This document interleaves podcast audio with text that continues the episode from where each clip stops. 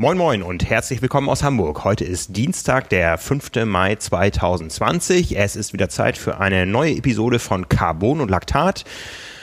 Hier sitzt Frank Wechsel heute zum zweiten Mal seit langer Zeit im Office in Altona und ich spreche mit Simon Müller, der sitzt nach wie vor in Lübeck. Simon, genau, hallo Frank. Wir haben uns gestern gesehen, ja. Wir haben uns gestern äh, auf die Distanz äh, bei allem gebotenen Abstand hier im Büro kurz gesehen. Also wir haben unser Büro langsam wieder anlaufen lassen, ähm, sind eigentlich jetzt äh, fast täglich hier besetzt in kleinsten Mannschaften. Und ich glaube, es passt so ein bisschen zur allgemeinen Stimmung. Ja, äh, die Leute wollen wieder interagieren, wollen wieder raus. Bei allem, was die Vorsichtsmaßnahmen vorschreiben, betrifft das natürlich auch den Triathlon. Und da werden wir heute drüber reden. Ja, es tut sich so einiges in der Triathlon-Welt, äh, was bestimmte Entwicklungen angeht, auf Kurzstrecke, Langstrecke, Olympia, neue ähm, Regeln und einen Blick in die Zukunft mit äh, konkreteren Angaben, die zumindest äh, Ausblicke geben, wie das alles in ja, ja den nächsten Monaten und dann äh, bezüglich Kurzstrecke und Olympia auch nächstes Jahr aussehen könnte. Ja, ja, darüber werden wir reden. Wir haben eine ganze Menge, ich zumindest hier eine ganze Menge Papier vor uns äh, auf dem Tisch, was ich durchgearbeitet habe in den letzten Tagen, um so die verschiedenen Szenarien mal zu durchdenken. Was tut sich im Triathlonsport? Was kann sich tun? Wir haben auch einen Gesprächspartner, der uns da sehr konkrete Auskünfte geben kann, etwas später. Ja. Jetzt können wir auch gleich schon verraten, wer das ist. Das ist nämlich, glaube ich, im Interesse von ganz vielen Leuten. Genau, das ist der Ironman Deutschland-Chef Oliver Schiek. Mit dem sind wir später verabredet und mit dem werden wir darüber sprechen, wie es bei Ironman weitergeht. Ich hatte schon ein Gespräch mit Ironman und zwar mit Andrew Messick, dem weltweiten CEO der Marke und das war sehr spannend. Letzte Woche am äh, Donnerstagabend war es. Äh, es gab eigentlich drei große Themen. Ähm, eins haben wir schon relativ ausführlich abgearbeitet in, auf der Website. Da ging es darum, äh, momentan, wo keine Rennen stattfinden können, da ja, hat Ironman auch seine eigene Rennserie angeboten, die Virtual Races. Äh, und jeder, der das verfolgt hat, weiß, dass man mit den Ergebnissen nichts anfangen kann, weil sie einfach sehr abenteuerlich sind. Äh, Messek hat darüber gesprochen, dass es einen Skandinavier gibt, ähm, der sich regelmäßig dann mit dem Auto auf den Berg fahren lässt, um dann runterzurollen und das als Radleistung einzubinden. ähm, ne? ähm, wir alle wissen, das ist nur eine Überbrückung derzeit. Äh, von daher ähm, verlinken wir das nochmal in den Show Notes, was Ironman sich da ausgeheckt hat. Die Reaktionen waren durchaus gemischt. Also es gibt Leute, die sagen, ja, endlich wird das vergleichbar und fairer und viele andere sagen aber auch, ach, das schränkt mich alles so ein, jetzt habe ich erst recht keinen Bock mehr da drauf. Ja, wollen wir sehen. Ähm, ich habe ich hab jetzt auch das zweite Rennen in Folge nicht mitgemacht. Ich habe die ersten drei eingebracht, aber man sieht auch, die Teilnehmerzahlen gehen da stark zurück. Die Leute möchten, glaube ich, lieber dann äh, sich selbst überlegen, wie sie schwitzen wollen. Ja, ich meine, es ist ja auch, äh, schreib, schreib dir letztendlich vor, was du machen musst und machen sollst, aber meistens, also oder das findet ja am Wochenende statt. Das ist für die meisten Leute ja Training. Es hat ja keinen Wettkampfcharakter. Es geht auch um nichts, um keine Preise, um keine Quali, um, um sonst irgendwie nichts. Und es wiederholt sich dann letztendlich über Wochen dann auch der Trainingsinhalt. Und ich, glaube, glaub, jetzt ist auch dann so eine Zeit, so eine Zeit wo viele, viele vielleicht, auch einfach mal Lust und Laune, dann am Wochenende ähm, machen wollen. Ja, irgendwie was, was gerade jetzt mal, mal angebracht ist und man vorher nicht machen kann. Also äh, ich, ich, weiß nicht, ob dann das auch irgendwie so eine, so eine gute Idee ist, zu sagen, jede Woche so Wettkampfcharakter, jeder für sich, alles was geht. Also ich meine, im, im Sommer sagt man auch nur den wenigsten Leuten, äh, es ist ratsam, jedes Wochenende ein Rennen zu machen. Auch wenn man jetzt lang, langsamer ist und auch wenn es um, um nichts geht, wie gesagt. Ähm, die Leute, die es vielleicht doch so machen, dass sie an jedem Wochenende alles aus sich rausholen, haben dann letztendlich drei intensive Einheiten in kürzester Zeit da. Und das macht einmal mental müde und irgendwann macht es halt auch einfach keinen Spaß mehr. Nee. Also es, es wiederholt sich, man sieht dann die Ergebnislisten und denkt, äh, wofür mache ich das Ganze, wenn die anderen hier mit dem 60er Schnitt rumfahren? Ja, naja. obwohl man, obwohl man ordentlich dabei geschwitzt hat. Und das ist äh, das Stichwort für unseren Präsenter. Wir haben diesen Monat einen neuen Präsenter. Und zwar ist das das Institut Bestzeit aus Offenburg. Offenburg kenne ich noch ganz gut. Da habe ich nämlich ein Jahr in der Klinik gearbeitet, mein letztes Studienjahr. Und die ähm, Sportfreunde von Bestzeit, die kümmern sich um Leistungsdiagnostik und messen auch ganz viele andere Dinge, zum Beispiel auch den Schweiß. Und wir wissen das, Simon und ich, wo wir beide viel Indoor trainieren. Äh, wir wissen, wie Schweiß riecht. Die können aber noch mehr messen als äh, nur so ein subjektives Gefühl. Die wissen nämlich, wenn man schwitzt, dann verliert der Körper über den Schweiß eben nicht nur Wasser, sondern auch wichtige Mineralstoffe und Salze. Und dabei spielt das Natrium die Hauptrolle.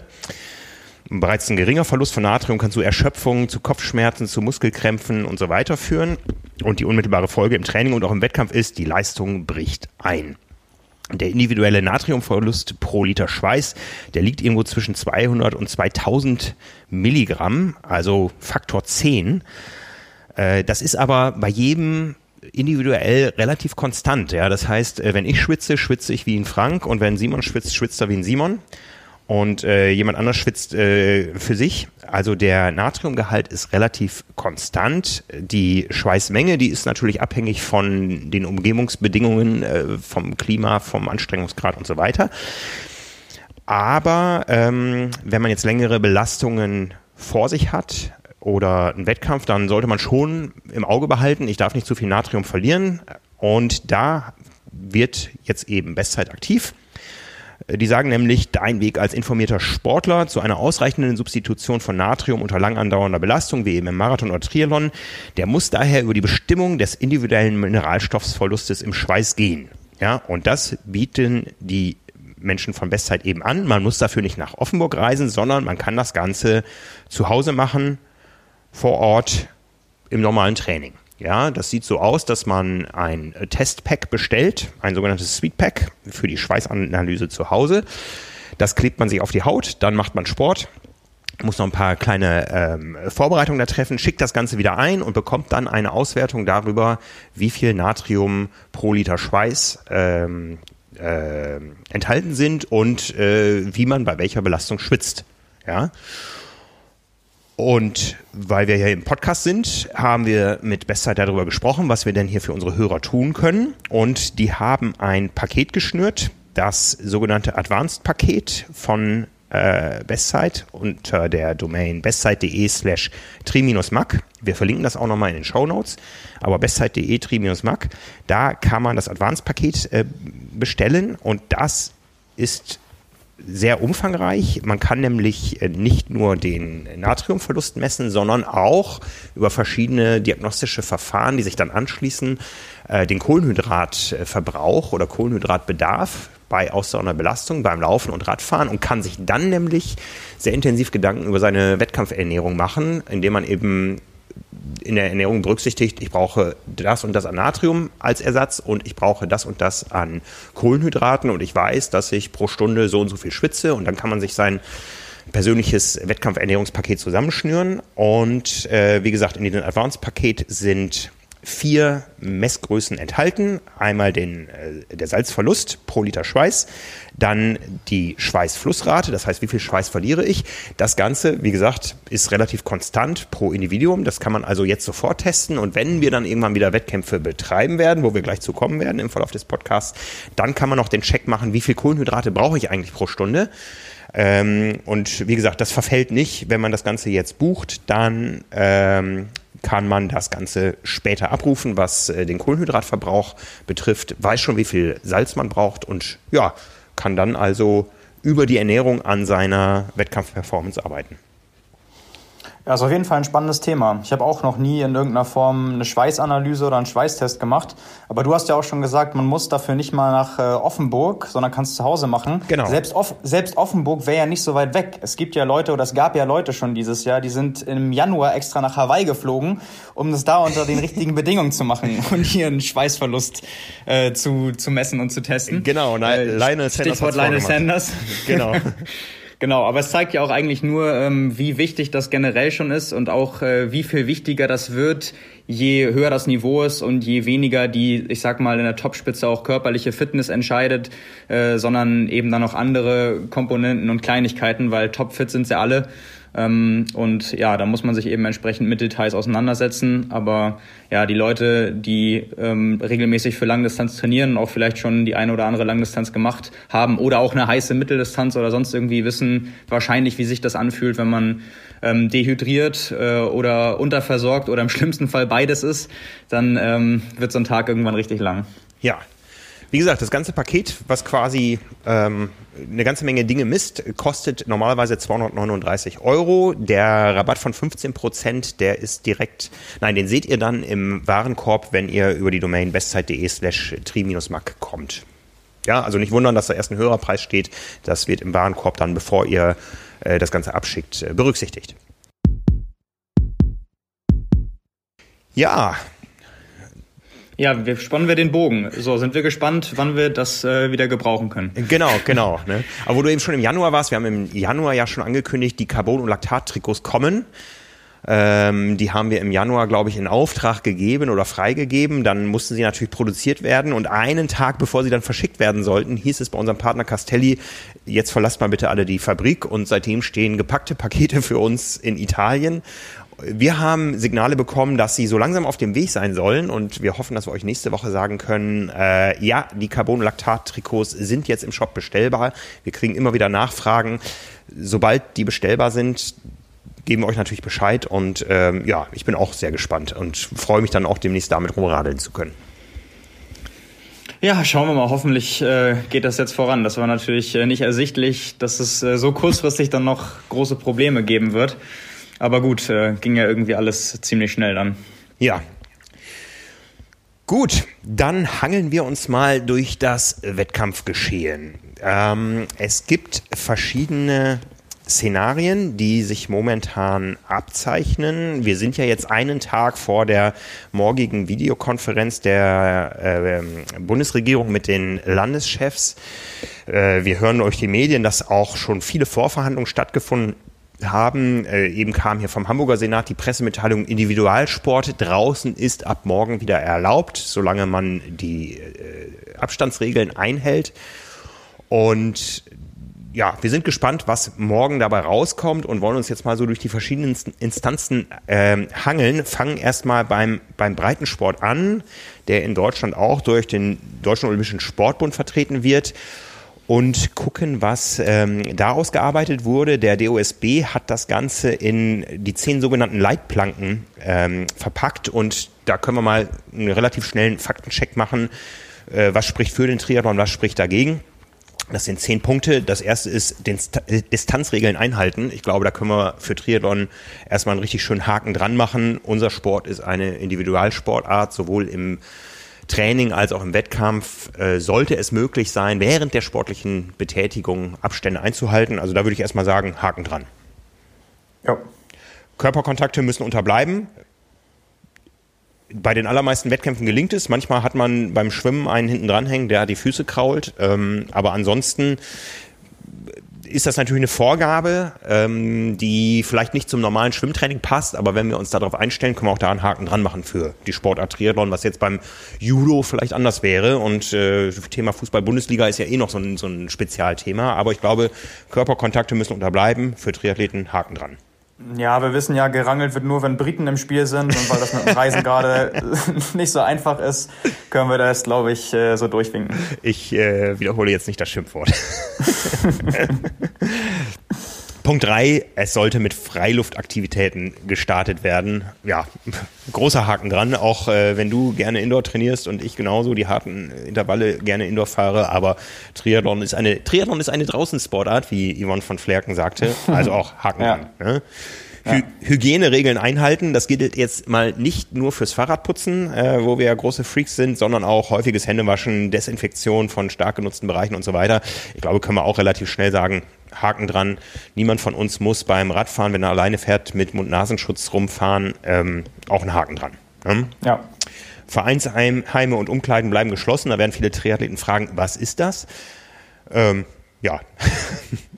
Ja, lang, langsam steuern wir darauf zu, dass wir die erste Sportart äh, sein müssten nach Kriterien, die wieder durchgeführt werden kann. genau. Also Vereinsheime und Umkleiden bleiben geschlossen. Haken dran. Fahrgemeinschaften vorübergehend aussetzen. Ähm, Ich habe, glaube ich, wenig Wettkampffahrgemeinschaften genutzt in den letzten Jahren. Haken dran.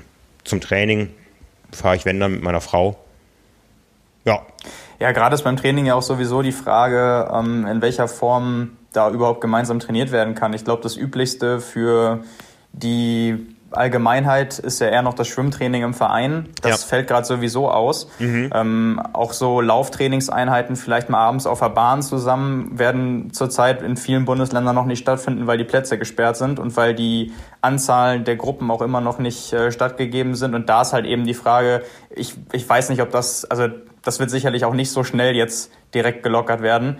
Von daher ähm, ist das mit dem Train, also mit allen schon Trainings Heim oder so oder Ansammlung äh, bei gemeinsamen Trainingseinheiten ja sowieso im Triathlon nicht so üblich wie in vielen anderen Sportarten. Ja, genau.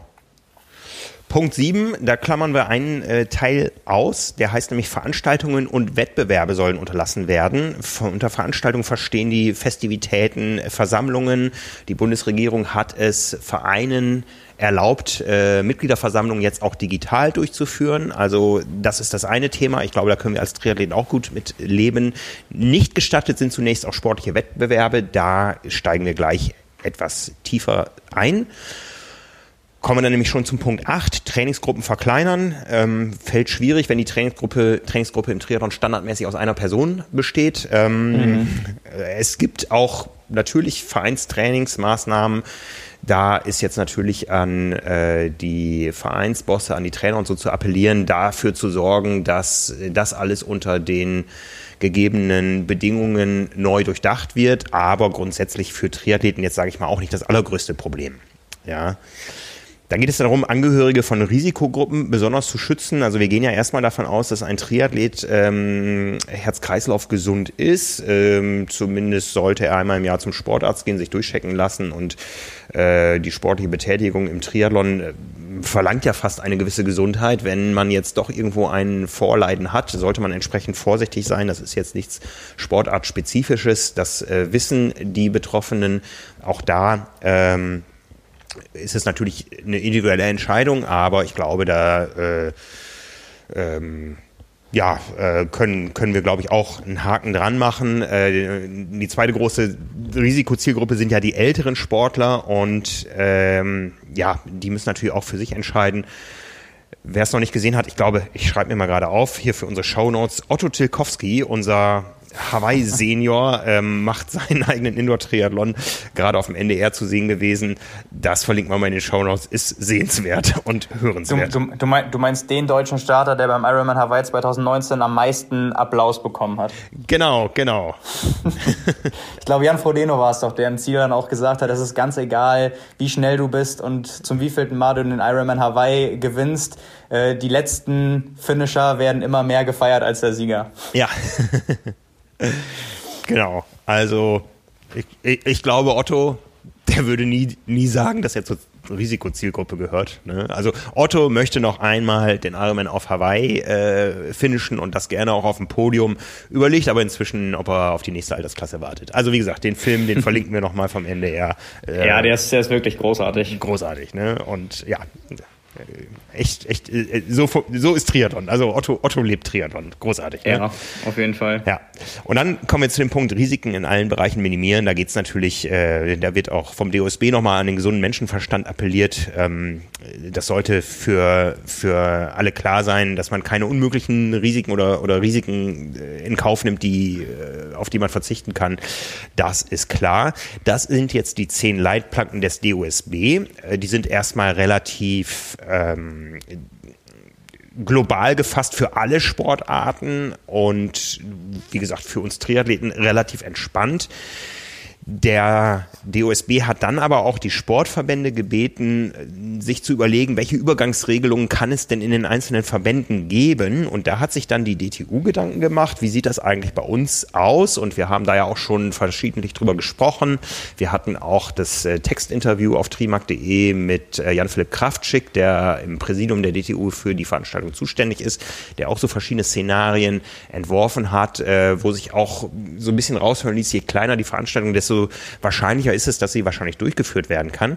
Hier haben sich jetzt äh, zusammengesetzt ein Gremium, ähm, dem die äh, Präsidiumsmitglieder, die zuständig sind für diese Bereiche, der DTU angehörten, die technische Kommission, also quasi die Chefs des Kampfrichterwesens in Deutschland, die Landesverbände waren äh, involviert, Veranstalter wurden gefragt, der Verbandsarzt und auch die Mitarbeiter aus äh, Krisenstäben von Krankenhäusern. Also man hat sich da Gedanken gemacht. Das Ganze ist auch relativ pauschal gehalten. Wie gesagt, auf Konkreteres kommen wir später. Ähm, da geht es auch um die Trennung von Spiel- und Sportbetrieb und Trainingsbetrieb und dann eben auch einem Wettkampfbetrieb. Und die DTU stuft sich selber so ein, dass der äh, die eigenständige Ausübung der Sportart ohne Anleitung, also das individuelle Training, weitestgehend unproblematisch ist und das einzige Problem derzeit die Nichtnutzbarkeit der öffentlichen Bäder ist. Ja, also äh, Schwimmbäder sind geschlossen. Äh, viele Freibadbetreiber wissen gar nicht, ob sie dieses Jahr aufmachen werden. Auch da wird es vielleicht morgen Neuigkeiten geben aus der Bundesregierung, Empfehlungen. Wir warten das Ganze ab. Also eigentlich zu diesem Zeitpunkt des Jahres machen so die Bäder nach und nach auf. Also ich weiß aus meiner Heimatstadt Osnabrück, da war immer der 1. Mai, war Eröffnung. Hier in Hamburg handhabt man es eher so, dass man die ähm, Bäder so langsam hochfährt, auch mit äh, dem möglichen Personaleinsatz und sie quasi eröffnungsbereit hält, bis dann das Wetter entsprechend da ist. Das ist momentan alles noch weit entfernt. Ähm, aber die Seen werden auch wärmer. Wir haben selber am Wochenende ein kleines Testevent gehabt äh, Silke ist für uns geschwommen in einer Triathlon-Staffel bei 14 Grad und sagte, ah, das ging schon, aber man muss da jetzt auch nicht stundenlang drin bleiben. Aber da spielt die Zeit für uns Triathleten. Ähm, wie gesagt, der, der eigenständige Sportbetrieb ähm, erfordert natürlich auch im, im, im Training, im Schwimmtraining, dass man immer unter Aufsicht trainiert, dass man also eine zweite Person am, am äh, Beckenrand hätte ich jetzt fast gesagt, am, am Ufer hat, ähm, dass man auf sich aufpasst. Äh, dazu kommt viel mehr noch diese Woche in unserem äh, Open Water Special in Zusammenarbeit mit Sailfish. Die Inhalte liegen also auf der Website. Wir warten noch auf so ein paar Freigaben und dann geht das Ganze los. Passend zum Frühjahrsbeginn, es soll wieder wärmer werden, es soll wieder sonniger werden, äh, werden wir da die eine oder andere Anleitung geben. Also das äh, sieht die DTU durchaus als Problem. Und der Trainingsbetrieb äh, im Verein ja, haben wir schon drüber gesprochen, muss natürlich jetzt anders organisiert werden. Die Gruppen müssen kleiner werden, die Abstände größer. Ähm, trotzdem muss es auch im Bereich der Kaderathleten mal die Möglichkeit geben, sich zu messen im Training. Und äh, ja, grundsätzlich sieht die DTU aber da eher äh, das Thema, dass ähm, man irgendwo organisieren muss, dass die Leute trainieren können, weil ein vernünftiges, fun funktionierendes Herz-Kreislauf- und Immunsystem auch jetzt weiterhin wichtig ist. Und da sieht die DTU also auch keine Probleme. Beim Wettkampfbetrieb äh, hat die DTU ein Hygienekonzept entwickelt und auch die ITU hat es. Auf die ITU gehen wir da noch gleich äh, besonders drauf ein. Ähm, unter dem eben Wettkämpfe auch durchführbar sind. Und darüber sprechen wir nachher, wie gesagt, auch noch mit Oliver Schiek. Grundsätzlich sagt die DTU aber unter Beachtung der Verordnung der Länder und des entwickelten Leitfadens der DTU, also diesem Hygienekonzept, erachten wir die Wiederaufnahme des Wettkampfbetriebs sowohl für den Profisport als auch den Breit- und Freizeitsport unter Wahrung der Abstandsregelungen zu gegebener Zeit für möglich und bitten dies entsprechend zu berücksichtigen. Ja, also ähm, zu dem Konzept gehört eben auch, das kommt dann im nächsten Punkt, ähm, daher erscheint es uns unter Mehraufwand sogar möglich, Wettkämpfe derart zu organisieren, dass jeder Sportler in den Wettkampf weitestgehend für sich oder dass jeder Sportler Ach nee, Sport, je, ah, das ist, äh, ist dieses äh, Genderdeutsch. Äh, nicht in den Wettkampf heißt es da, sondern jeder Stern Sportler in den Wettkampf weitestgehend für sich austrägt und dabei die notwendigen Abstands- und Hygieneregeln gewahrt bleiben. Ja, also das ist, glaube ich, was, was wir, wo wir mit rechnen müssen, dass äh, Triathlon mehr Individualsport wird, als das je war, indem es äh, mehr Rolling Starts geben wird, größere Abstände zwischen den Athleten und ähm, ja, dazu sprechen wir nachher, wie gesagt, mit Ironman. Aber wie gesagt. Meinst, meinst, meinst du, jetzt gibt es noch härtere Sanktionen, wenn man sich nicht an Windschattenabstand hält? Ja, um, um da mal den Sprung zu machen äh, zur ITU. Ähm, die sagen, Windschatten äh, ganz klar umso wichtiger, je, je äh, breitensportlicher wir werden. Ja, also natürlich hat die ITU ähm, da einen anderen Ansatz als die DTU. Die DTU vertritt ja die vielen, vielen, vielen tausend Breitensportler im Lande. Bei der ITU geht es natürlich jetzt vorrangig erstmal darum, die ITU-Events zu organisieren. Und das sind eben Wettkämpfe für Berufssportler, die das Ziel haben, sich zu qualifizieren oder, oder eben ihre Qualifikation äh, wahrzunehmen für die Olympischen Spiele im nächsten Jahr. Und die brauchen natürlich Wettkämpfe, Vergleiche, äh, Quali-Modi, ähm, die unter geänderten Rahmenbedingungen stattfinden müssen. Ja, also da geht es eben darum, den Sportlern ihren Beruf zu ermöglichen. Ja, und darum sind da die Regeln etwas anders. Aber äh, auch da gibt es natürlich im Rahmen der ITU-Wettkämpfe, auch wenn das Jahr 2021 komplett äh, abgesagt ist, ähm, Breitensport-Events. Äh, es gibt ITU-Weltmeisterschaften für Age-Grupper und die sagen ganz klar, ähm, im Age-Group-Bereich ganz klar Windschattenverbot, auch wenn es dann beim einen oder anderen Rennen bisher vielleicht äh, Ausnahmen gab, aber wir stehen zu unserem Windschattenverbot und die weiten das sogar aufs Laufen auf, vier Meter und wenn man denn jemanden überholt, dann sollte das schnell passieren und man darf den, den Überholten nicht angucken. Wow. Ich meine, das wäre aus taktischen äh, Gründen sowieso unklug, äh, die Leute anzugucken. Ähm, wissen wir ja alle. Ähm, von daher die Na, ist die Frage, ob man jetzt den, der Überholende oder der Überholte ist. Ja. ja, ich glaube, du, du kannst es dir erlauben, jeden anzugucken. Ja, es kommt natürlich darauf an, in welcher Lage man ist, aber unter Umständen ist das sogar ein taktisch kluger Ratschlag, der da gegeben wird. Ja, ja. Ähm, um da nochmal jetzt auf die ITU einzusteigen, reden wir erstmal darüber, was ähm, aktueller Stand der Dinge ist. Also wir haben schon gesagt, die ITU-Saison 2020 ist komplett abgesagt. Es finden keine Rennen statt. Das Grand Final ist abgesagt. Wir wissen nicht, was im Herbst noch stattfindet. Danach, also das Grand Final sollte stattfinden im August, glaube ich, in Kanada. Äh, das ja. wäre der Saisonabschluss gewesen.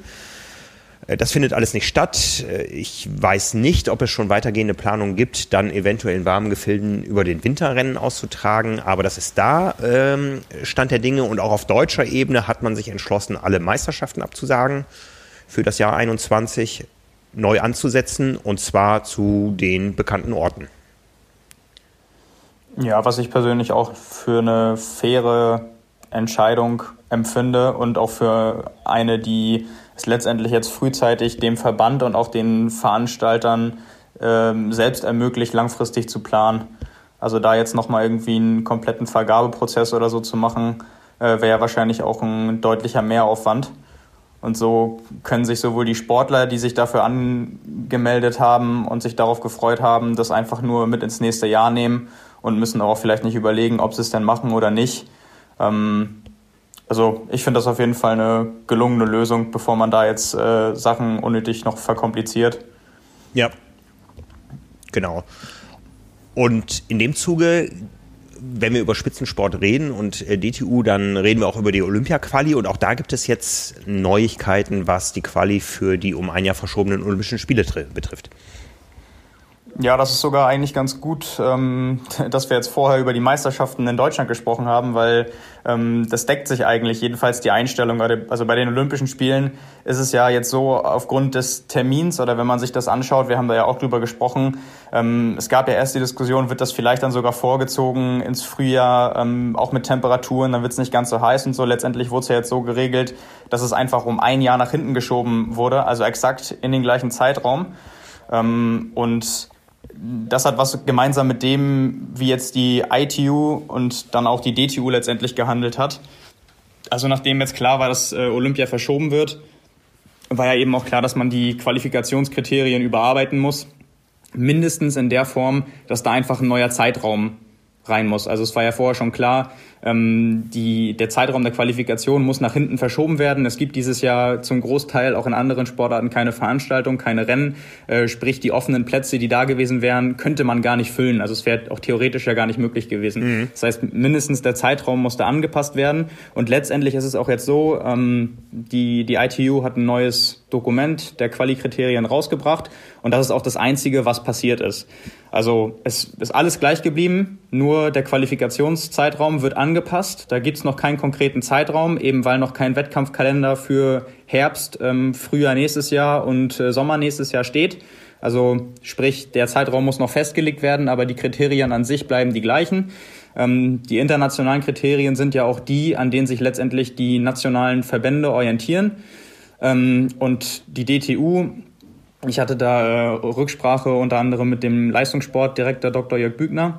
Ähm, die hat das letztendlich auch offiziell so gehandhabt, dass sie auf die Entscheidung der ITU gewartet hat und hat dann dementsprechend auch die nationalen Qualifikationskriterien übernommen.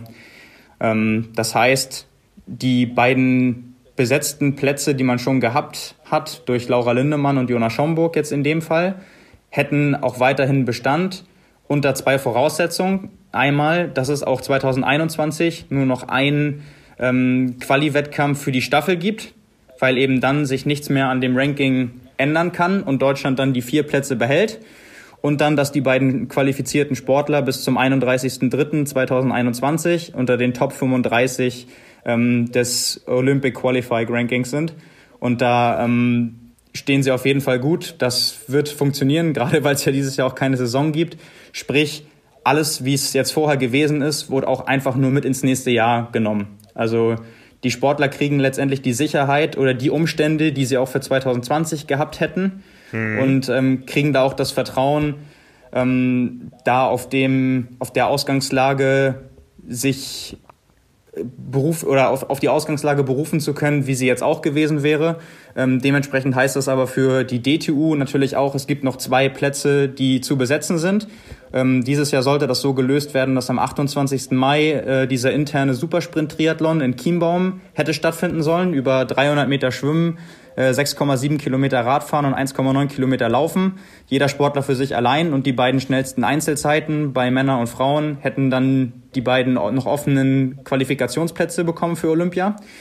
Ähm, und auch da hat dann die DTU jetzt mitgeteilt, aufgrund ähm, der internationalen Kriterien der ITU erlaubt es das Ganze ihnen letztendlich auch die, ähm, das Qualifikationsverfahren so fortzuführen und das wollen sie im Sinne der Nachhaltigkeit und Transparenz auch machen. Sprich auch für alle anderen Athleten, die jetzt in Chiembaum gestartet werden, wird es demnach wahrscheinlich oder wird es Stand jetzt so sein, dass es dieses Event einfach nächstes Jahr gibt? Ja, das äh, Event, das wirkt fast so, als wenn, wenn man sich das ausgedacht hätte, damit es perfekt in die ITU-Kriterien zur Durchführbarkeit von Wettkämpfen äh, passt. ne? Also das ist äh, ja wirklich ein Kleinstwettkampf. Äh, wie viele wären aktuell startberechtigt gewesen? Boah, müsste ich genau nachgucken. Es sind auf jeden Fall nur die Athleten der jeweiligen Nation, die unter den Top 140 äh, in dem internationalen Ranking sind. Ähm, also ich glaube, bei den Männern waren es vier ohne Jonas Schomburg oder fünf und bei den Frauen auch um, um den Dreh. Ähm, also wirklich sehr, sehr wenige. Ja. Ähm, dementsprechend, äh, ja, wäre das kein Problem gewesen, aber ich finde es halt eben ähm, insgesamt international wie jetzt national bei uns auch äh, fair zu sagen, im Sinne der Sportler ähm, macht man das Ganze so, dass man wie die Olympischen Spiele letztendlich auch alles einfach nur nach hinten schiebt, aber an den Umständen nichts mehr ändert. Ja, ja. Und ähm, also das, äh, wir hatten ja im Podcast unter anderem auch mit mit Fares gesprochen als Bundestrainer, der gesagt hat, er sieht ähm, auch die Möglichkeit, dass sich junge Athleten in dem Jahr noch weiterentwickeln. Ähm, das wäre natürlich nur ein Vorteil für diejenigen, die überhaupt startberechtigt wären, weil dadurch, dass es keine Rennen gibt, können sich andere Athleten, die jetzt noch deutlich jünger sind, beispielsweise auch nicht mehr im, im Ranking so nach oben katapultieren, dass sie ähm, neu da reinrutschen würden. Mhm. Also jemand, der jetzt so jung ist, dass er noch keine Punkte gehabt hätte, der jetzt vielleicht äh, diese Saison die, den Durchbruch überhaupt ähm, hätte, wenn es nächstes Jahr das Event gibt und er dieses Jahr Punkte sammelt oder sie, ähm, dann wäre das ja denkbar gewesen. Dadurch, dass man eben auch keine Punkte sammeln kann jetzt 2020, werden das für die, für die Events äh, nächstes Jahr auch die gleichen Athleten sein wie dieses Jahr. Und klar, in, in dem Rahmen gibt's ja auch nochmal Unterschiede und da profitiert äh, je nach Alter vielleicht auch und Trainingszustand oder Verletzungshistorie oder so der oder die eine oder andere mehr von diesem zusätzlichen Jahr als äh, umgekehrt. Ja. Also wird auf jeden Fall spannend, aber finde ich, glaube ich, eine, eine transparente ähm, und gute Lösung, die fair gegenüber allen Beteiligten ist. Ja, ja. Also alles um ein Jahr verschoben. Ich habe übrigens gestern auch die Nachricht bekommen dann vom DOSB, dass äh, meine Olympia-Akkreditierung auch ein Jahr weiter gilt. Ja, also äh, auch da fängt man nicht den ganzen Prozess von vorne an, sondern sagt, äh, die ähm, Akkreditierung für die Olympischen Spiele bleiben bestehen. Äh, es sei denn, ein Verlag sagt jetzt, äh, wir entscheiden uns dagegen hinzufahren nach Tokio, dann äh, wird die Nachrückerliste entsprechend bedient. Ähm, das einzige, das, das ein, die einzige Auflage ist, wenn man sich jetzt optisch stark verändert hat, dann soll man doch bitte ein neues Foto einreichen. so schlimm ist es noch nicht hier. Ja, nee, aber also es scheint ja auch so zu sein, dass es dann eine einheitliche Lösung ist. Ich frage mich dann ähm, bei so einigen Events, beispielsweise auch Marathon, wo ja dann die Quali-Wettkämpfe jetzt äh, an am Termin der oder am neuen Termin der Olympischen Spiele orientiert, teilweise schon wirklich lang her sind. Da muss man ja auch immer noch mal wieder beispielsweise als Halbmarathon oder so nur einen Leistungsnachweis bringen. Mhm. Ähm, behält aber seinen Qualifikationsplatz und so weiter. Ob man da vielleicht in einigen Sportarten, also in anderen auch, Leichtathletik zum Beispiel, ähm, ob dann da nochmal neu gestartet wird, dass man sagt, es ist jetzt ein so langer Zeitraum vergangen, wir wollen halt eben auch sicher sein, dass wir die fittesten Leute in dem Jahr dahin schicken. Ja. Oder ob man dann sagt, okay, äh, die Sportler haben zu dem Zeitpunkt, wie es eigentlich angedacht war, das Vertrauen gewonnen und äh, die dürfen wir jetzt nicht benachteiligen, ist auf jeden Fall schwierig, weil eigentlich ist es ja auch die Aufgabe der Athleten dafür zu sorgen, dass man in diesem Jahr ähm, weiterhin fit bleibt. Und ähm, auch wenn das natürlich nicht schön ist, gerade wenn man schon qualifiziert war, muss ja jeder mit der Situation irgendwie klarkommen. Und dass die Nation im, im Sinne des Landes jeweils handelt und dann auch wirklich die Besten dahin schicken will, ist auch irgendwie deutlich. Also, ja. oder das, das geht ja auch immer daraus hervor, wenn du jetzt auch 100 Meter Sprint nimmst und dann auf einmal 2021 noch Events stattfinden und da wirklich ähm, Leute deutlich, deutlich schneller sind als vorher, was machst du dann als mhm. Nation? Mhm. Also wir haben das an anderer Stelle ja auch schon mal, glaube ich, zu zweit diskutiert. Das ist halt bei so, also ich, ich könnte mir schon so Sonderfälle vorstellen, wo das dann echt schwierig wird, auch dann irgendwie zu argumentieren, wen schickt man da hin? Ähm, und ich weiß nicht, das ist, also so wie wir es im Triathlon haben, ist es eben, finde ich, ziemlich fair und ziemlich deutlich. Jeder weiß, wie die Qualikriterien sind. Die sind nachvollziehbar, man kann sich lang genug darauf vorbereiten. Ähm, aber Triathlon ist eben eine Sportart oder jetzt auch mit den Kriterien, die kann man nur bedingt messen im Vergleich zu anderen Sportarten und die hat halt eine starke taktische Komponente. Mhm. Also wie gesagt, 100 Meter Sprint, 200 Meter Sprint, so alles andere in der Leichtathletik, ähm, Diskus und Speer und sonst irgendwie, das ist halt viel besser messbar. Ja. Und wenn, wenn da jemand nach diesem einen Trainingsjahr jetzt ähm, auf einmal im Frühjahr noch vor den ähm, oder in dem Quali-Zeitraum kommt und alle anderen, die vielleicht schon vorher qualifiziert gewesen wären, übertrumpft, dann muss sich vielleicht äh, irgendeine Nation doch nochmal die Frage stellen, ähm, ob sich das lohnt, da nochmal zu überlegen. Ich weiß es nicht. Ist auf jeden Fall ein interessantes Gedankenspiel. Ja. Mal schauen, was sich da so auch, auch abseits dann letztendlich vom Triathlon so daraus entwickelt. Also ich glaube, da, da wird man noch so die eine oder andere Diskussion mitbekommen. Ja, ja. Ja, kommen wir zurück darauf, wenn diese Athleten, über die wir gesprochen haben, die Spitzensportler wieder Rennen bestreiten werden, dann hat die ITU da verschiedene Szenarien aufgestellt. Ähm, bei der ITU geht es äh, ganz klar darum, man will nicht die Keimzelle sein, wo Infektionen übertragen werden oder wo sich Sportler infizieren.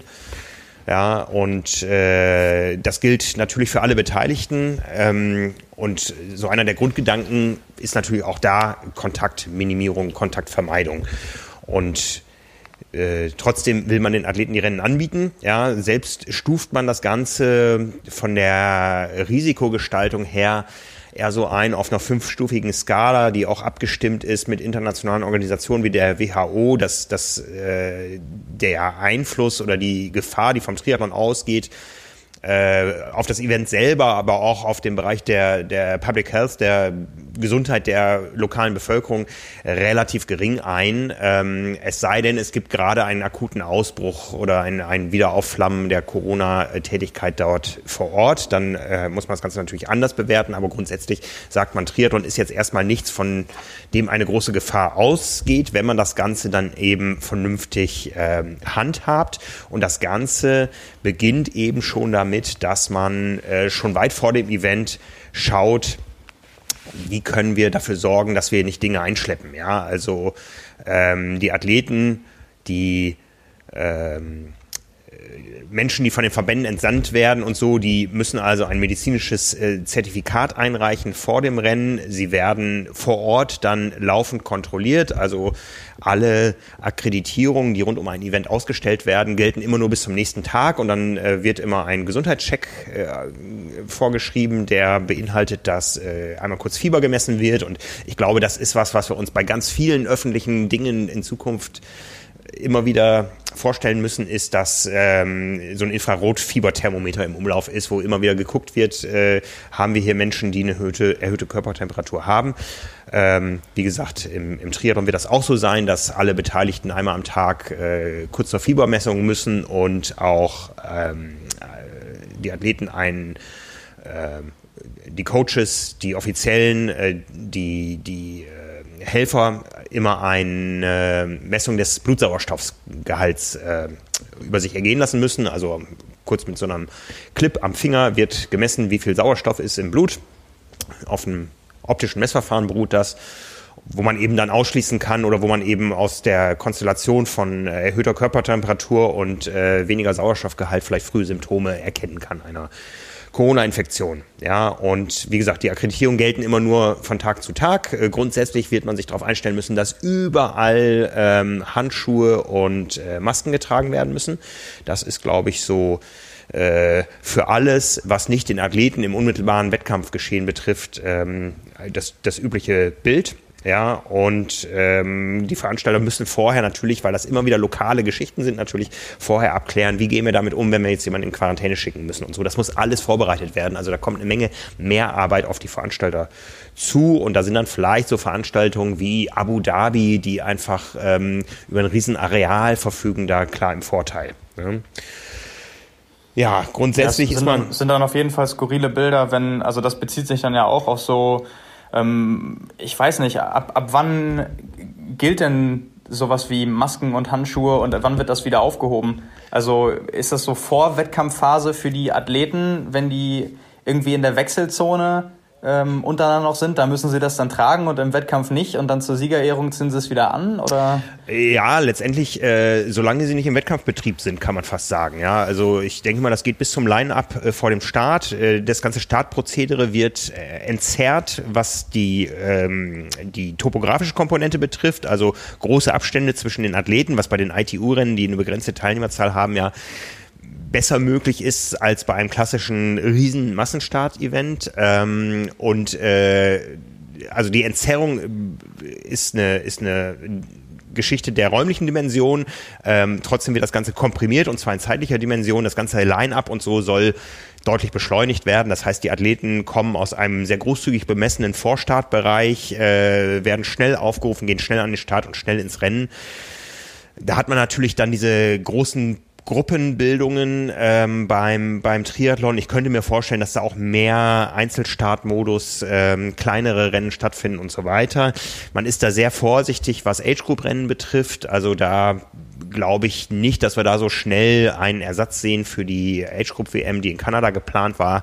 Ich glaube, man sieht da eher Dinge, ähm, dass eben die Athleten, die Richtung Olympia zielen, wieder in den internationalen Wettkampfbetrieb reingehen sollen. Da gehört natürlich das ganze Thema der, der Sicherung einer Reiseplanung dazu. Das sind alles noch äh, Bereiche, wo wir momentan noch wenig dran denken können. Aber wie gesagt, die ITU hat da Szenarien entworfen, wie das Ganze stattfinden kann. Grundsätzlich sagen sie, wenn du über 65 bist, dann mach mal lieber noch ein Jahr Pause. Ja, also das, äh, äh, die sagen ganz klar, Risikogruppen können, wollen wir momentan nicht bedienen. Ja, ja aber ich, ich finde die, ich find die Vorstellung trotzdem so skurril. Also ja. ich meine, mal, mal ganz ehrlich, der Sport lebt letztendlich und gerade auch der Triathlon von der Emotion. Ja. Davon, dass, dass Leute gerade auf der Kurzdistanz bis zur letzten Sekunde um jeden Millimeter kämpfen dann im Ziel umfallen, dann eine Minute liegen und sich dann kurz in den Arm und abklatschen ja. und irgendwie sich gratulieren und Respekt zollen. Und äh, jetzt soll das so sein, dass die äh, dann nach dem Wettkampf sich in getränk, getrennte Ecken setzen und dann sofort wieder Maske über und Handschuhe auf und dann bei der Siegerehrung auch. Also ich finde, da geht so auch für die Zuschauer. Natürlich, die müssen, es ist deren Beruf, den müssen sie weiter ausüben und es ist löblich, dass es Richtlinien gibt und das muss ja auch so sein. Aber ich finde diese Vorstellung einfach ganz, ganz merkwürdig. Ja. Also da geht, da geht so viel Atmosphäre auch für die Zuschauer irgendwie verloren und so viel also ja, ja, weiß er nicht. Ja, äh, finde ich befremdlich. Ja, äh, Zuschauer ist ein gutes Thema. Also äh, gr grundsätzlich wird überall dafür gesorgt, dass möglichst wenig Menschen anwesend sind, ja, bis hin zu Selbstbedienungsverpflegungsstationen. Ähm, es ist verboten, äh, irgendwo Berührungen stattfinden zu lassen, ja, es ist verboten, sich äh, eine Wasserflasche auszutauschen und so für die Athleten, aber auch grundsätzlich nur ein Coach pro Mannschaft, äh, ganz wenig Offizielle nur, ähm, die ganze Bestückung des Rennens mit Personal, mit Volunteers soll auf das Minimum runtergefahren werden. Es soll dafür gesorgt werden, dass es äh, möglichst viele Stellen gibt, wo Zuschauer das Rennen verfolgen können, weil wenn Tribünen aufgestellt werden, dann sollen es reine Sitztribünen sein und der Abstand von Stuhl zu Stuhl muss mindestens zwei Meter betragen in alle Richtungen. Also da kann man sich vorstellen, wie so eine Tribüne aussieht. Ähm, das kann man sich dann auch gleich komplett sparen und einfach dafür sorgen, äh, dass keine Zuschauer kommen. Ja, weil, äh, ja ich, ich meinte auch zum Beispiel bei Zuschauer jetzt in dem Fall von der Kurzdistanz äh, die Live-Übertragung. Ja. Also gerade bei der WTS, das ist ja ziemlich eingeschränkt eingespielt und seit Jahren äh, extrem gut und zuverlässig, aber wenn du dann eben zu Hause sitzt und du äh, fühlst da so richtig mit, weil es halt bis zur letzten Sekunde auch ganz oft äh, wirklich spannend ist und da was passiert. Ja. Ähm, und dann siehst du einfach, dass da so im, im Ziel äh, die Leute halt nicht aufeinander zukommen und abklatschen und sich dann gratulieren und in den Arm liegen und du einfach auch siehst, was den jeweiligen Athleten das irgendwie so bedeutet, sondern die werden dann so äh, gebeten, in verschiedene Richtungen zu gehen, ja doch wie jetzt sofort die Handschuhe anzuziehen. Ich kann mir das so richtig vorstellen und ich ja, ich äh, kann mich mit, mit den Bildern gerade noch nicht so richtig anfreunden, aber ja. vielleicht ist das dann einfach die Realität, mit der wir leben. Ja, ja wir, wir sind sowieso so ein bisschen ausgenommen, äh, wir Journalisten und Fotografenpack. Äh, wir, wir dürfen uns nämlich bis auf einen Meter annähern äh, im, auf der Fototribüne. Die Fototribüne muss mindestens 20 Meter hinter der Ziellinie liegen und wie gesagt, wir untereinander dürfen uns auf einen Meter Abstand nähern. Die Fotopositionen werden vorher markiert. Äh, ja, wir sind da nicht so wichtig. Oder es ist nicht organisierbar.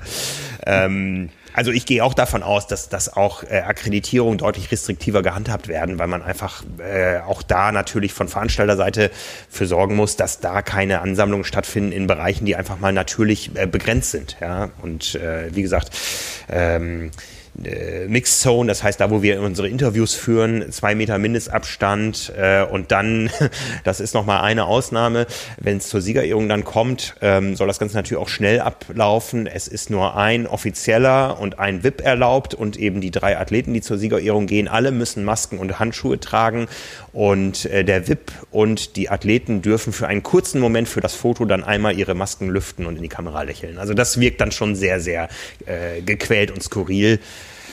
Ja. Ich, ich frage mich, ich frag mich, wie das äh, mit jeweiligen Trainingsgruppen ist.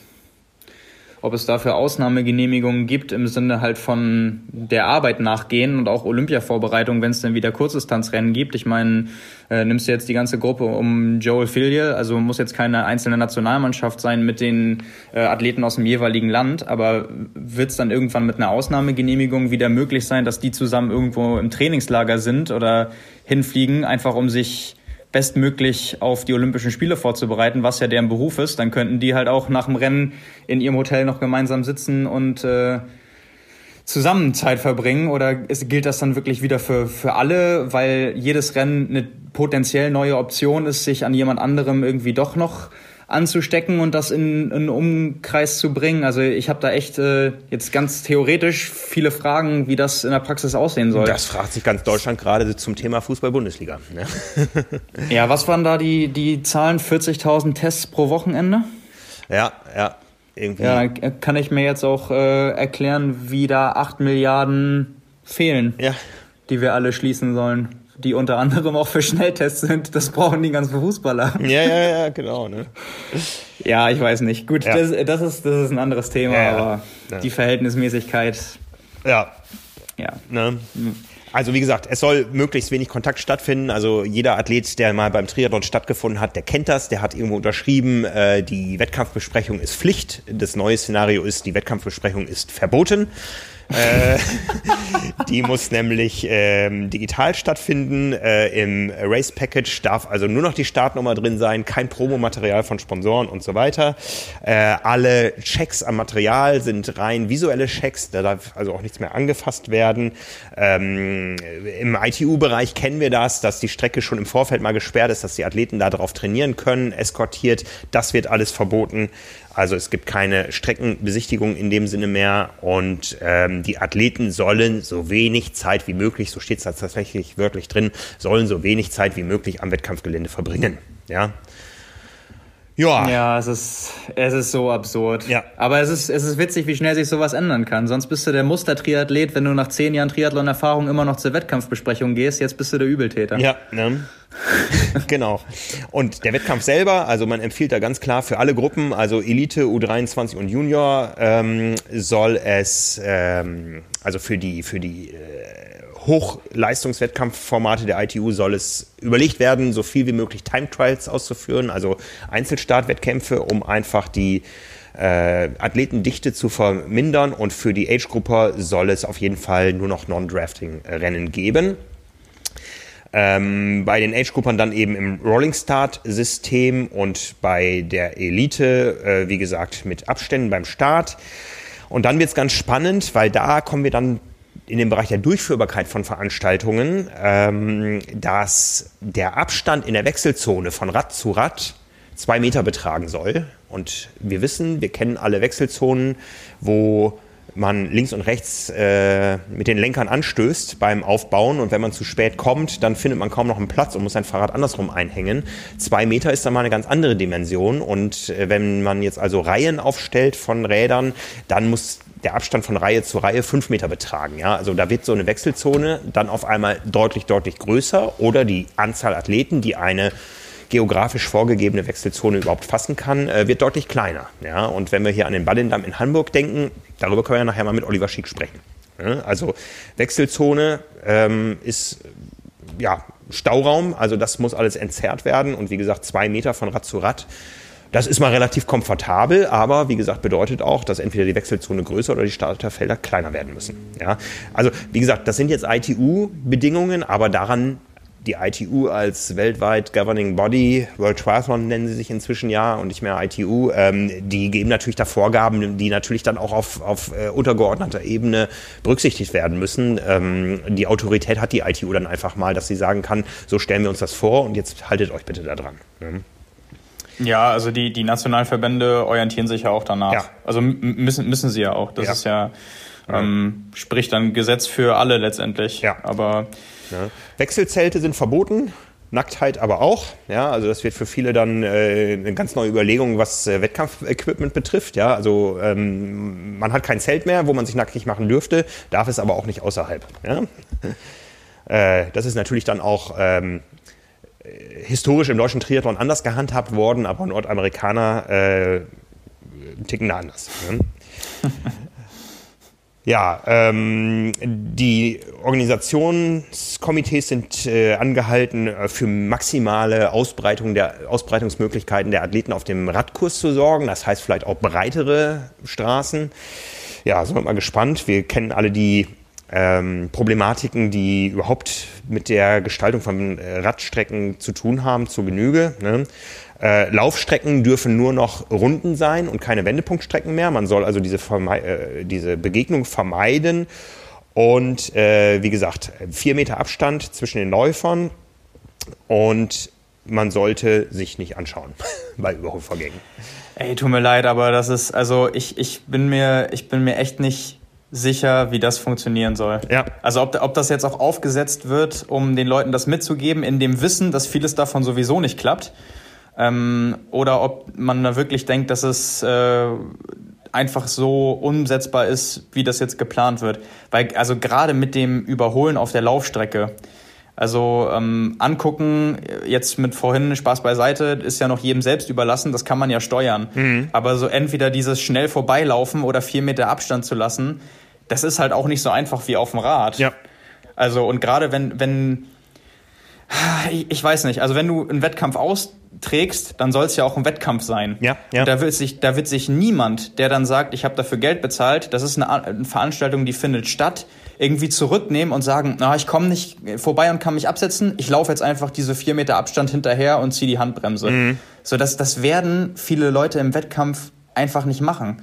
Und ich glaube, da muss man als irgendwie Ausrichter und, und, und Veranstalter das auch, glaube ich, realistisch einschätzen. Ja. Und, und ich frage mich dann auch, was, was die Konsequenz sein soll. Also wird man dann jetzt von den Wettkampfrichtern ermahnt, äh, weil man keinen Abstand gehalten hat oder kriegt man dann eine, eine, Karte oder Zeitstrafe, weil man beim Überholen den anderen angeguckt hat? Vielleicht ich wird ja auch in Wettkampfrichtern also, gespart, ja. Also das sind ja auch Menschen, die irgendwo da sind. Ja, also ja die gibt die gibt's da nicht und wir machen doch alle, was wir wollen. Also, ja, ja. Ne? Ich, ich, also ich, ich, ähm, ich kann mir das ehrlich gesagt in der Praxis, wenn ich mir jetzt vorstellen würde, am Wochenende wäre ein Wettkampf und das sind die Richtlinien, auf die ich mich einstellen würde, schwer vorstellen. Und selbst wenn es umsetzbar wäre, hätte ich auch wirklich einen großen Zweifel, ob mir das so Spaß machen würde. Ja, ja.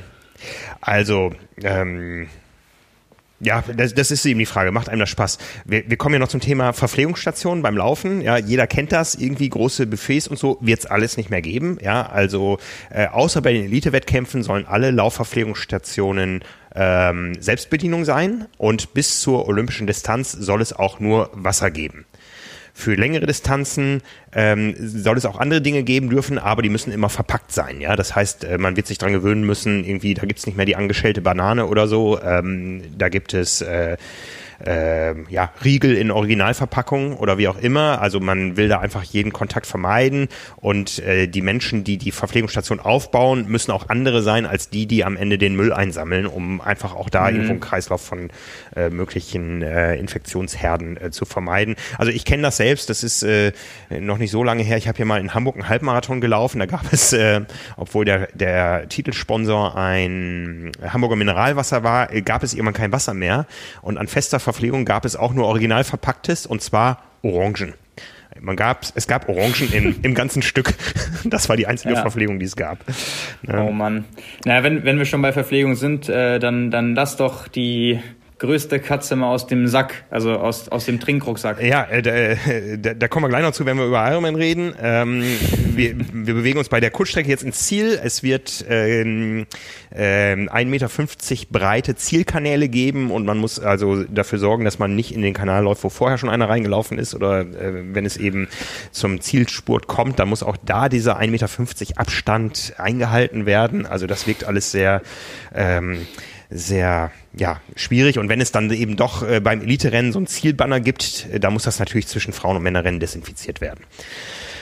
Ja, ähm, äh, Fotos direkt nach dem Zieleinlauf der Medaille, Medaillengewinner sind nicht erlaubt. Ähm, ja, das haben wir alle schon gehabt. Die Athleten dürfen nicht mehr zu Boden fallen, also die müssen dann weitergehen in den Nachzielverpflegungsbereich, der auch unbemannt ist, wo sie sich also schnell ihre Nachzielverpflegung vom Tisch greifen dürfen und dann möglichst schnell das Wettkampfgelände verlassen sollen. Ähm, ja, das ist so. Äh, das äh, Geschehen, wie man sich das bei der ITU vorstellt. Also ich sag mal, das, das ist so, äh, zielt darauf hin, Berufsausübung zu ermöglichen, aber das Ganze möglichst ähm, für sich. ne? äh, ich, ich freue mich ja jetzt schon auf die Insider-Infos, äh, ob sich dann beim Rennen an alles gehalten wird und alle am Abend zusammen äh, an einer Bar bei einem alkoholfreien Bier sitzen. Ja, ja. Gut, hast ja, mal sehen. Das ist, äh, hat sich der Verband auf jeden Fall Gedanken gemacht. Ja. Ähm, ja, äh, die zwei großen Fragen sind natürlich, wie viel kostet das Ganze bei der Durchführung, so wie es vorgesehen ist, an, ähm, an Unterhaltung ja. für, für die Zuschauer letztendlich. Die Athleten gehen da ja in, in der Form auch nur ihrem Beruf nach. Und äh, dann die zweite Frage, ähm, lässt sich das auch wirklich so umsetzen, wie es jetzt theoretisch erstmal auf dem Papier festgehalten wurde? Ja, wie gesagt, die ITU hat da vor allen Dingen das Thema äh, Elitesport im Blick. Bei Ironman sieht das ganz anders aus. Wie gesagt, ich hatte am Donnerstagabend die Chance, eine ganze Stunde lang mit Andrew Messick zu sprechen.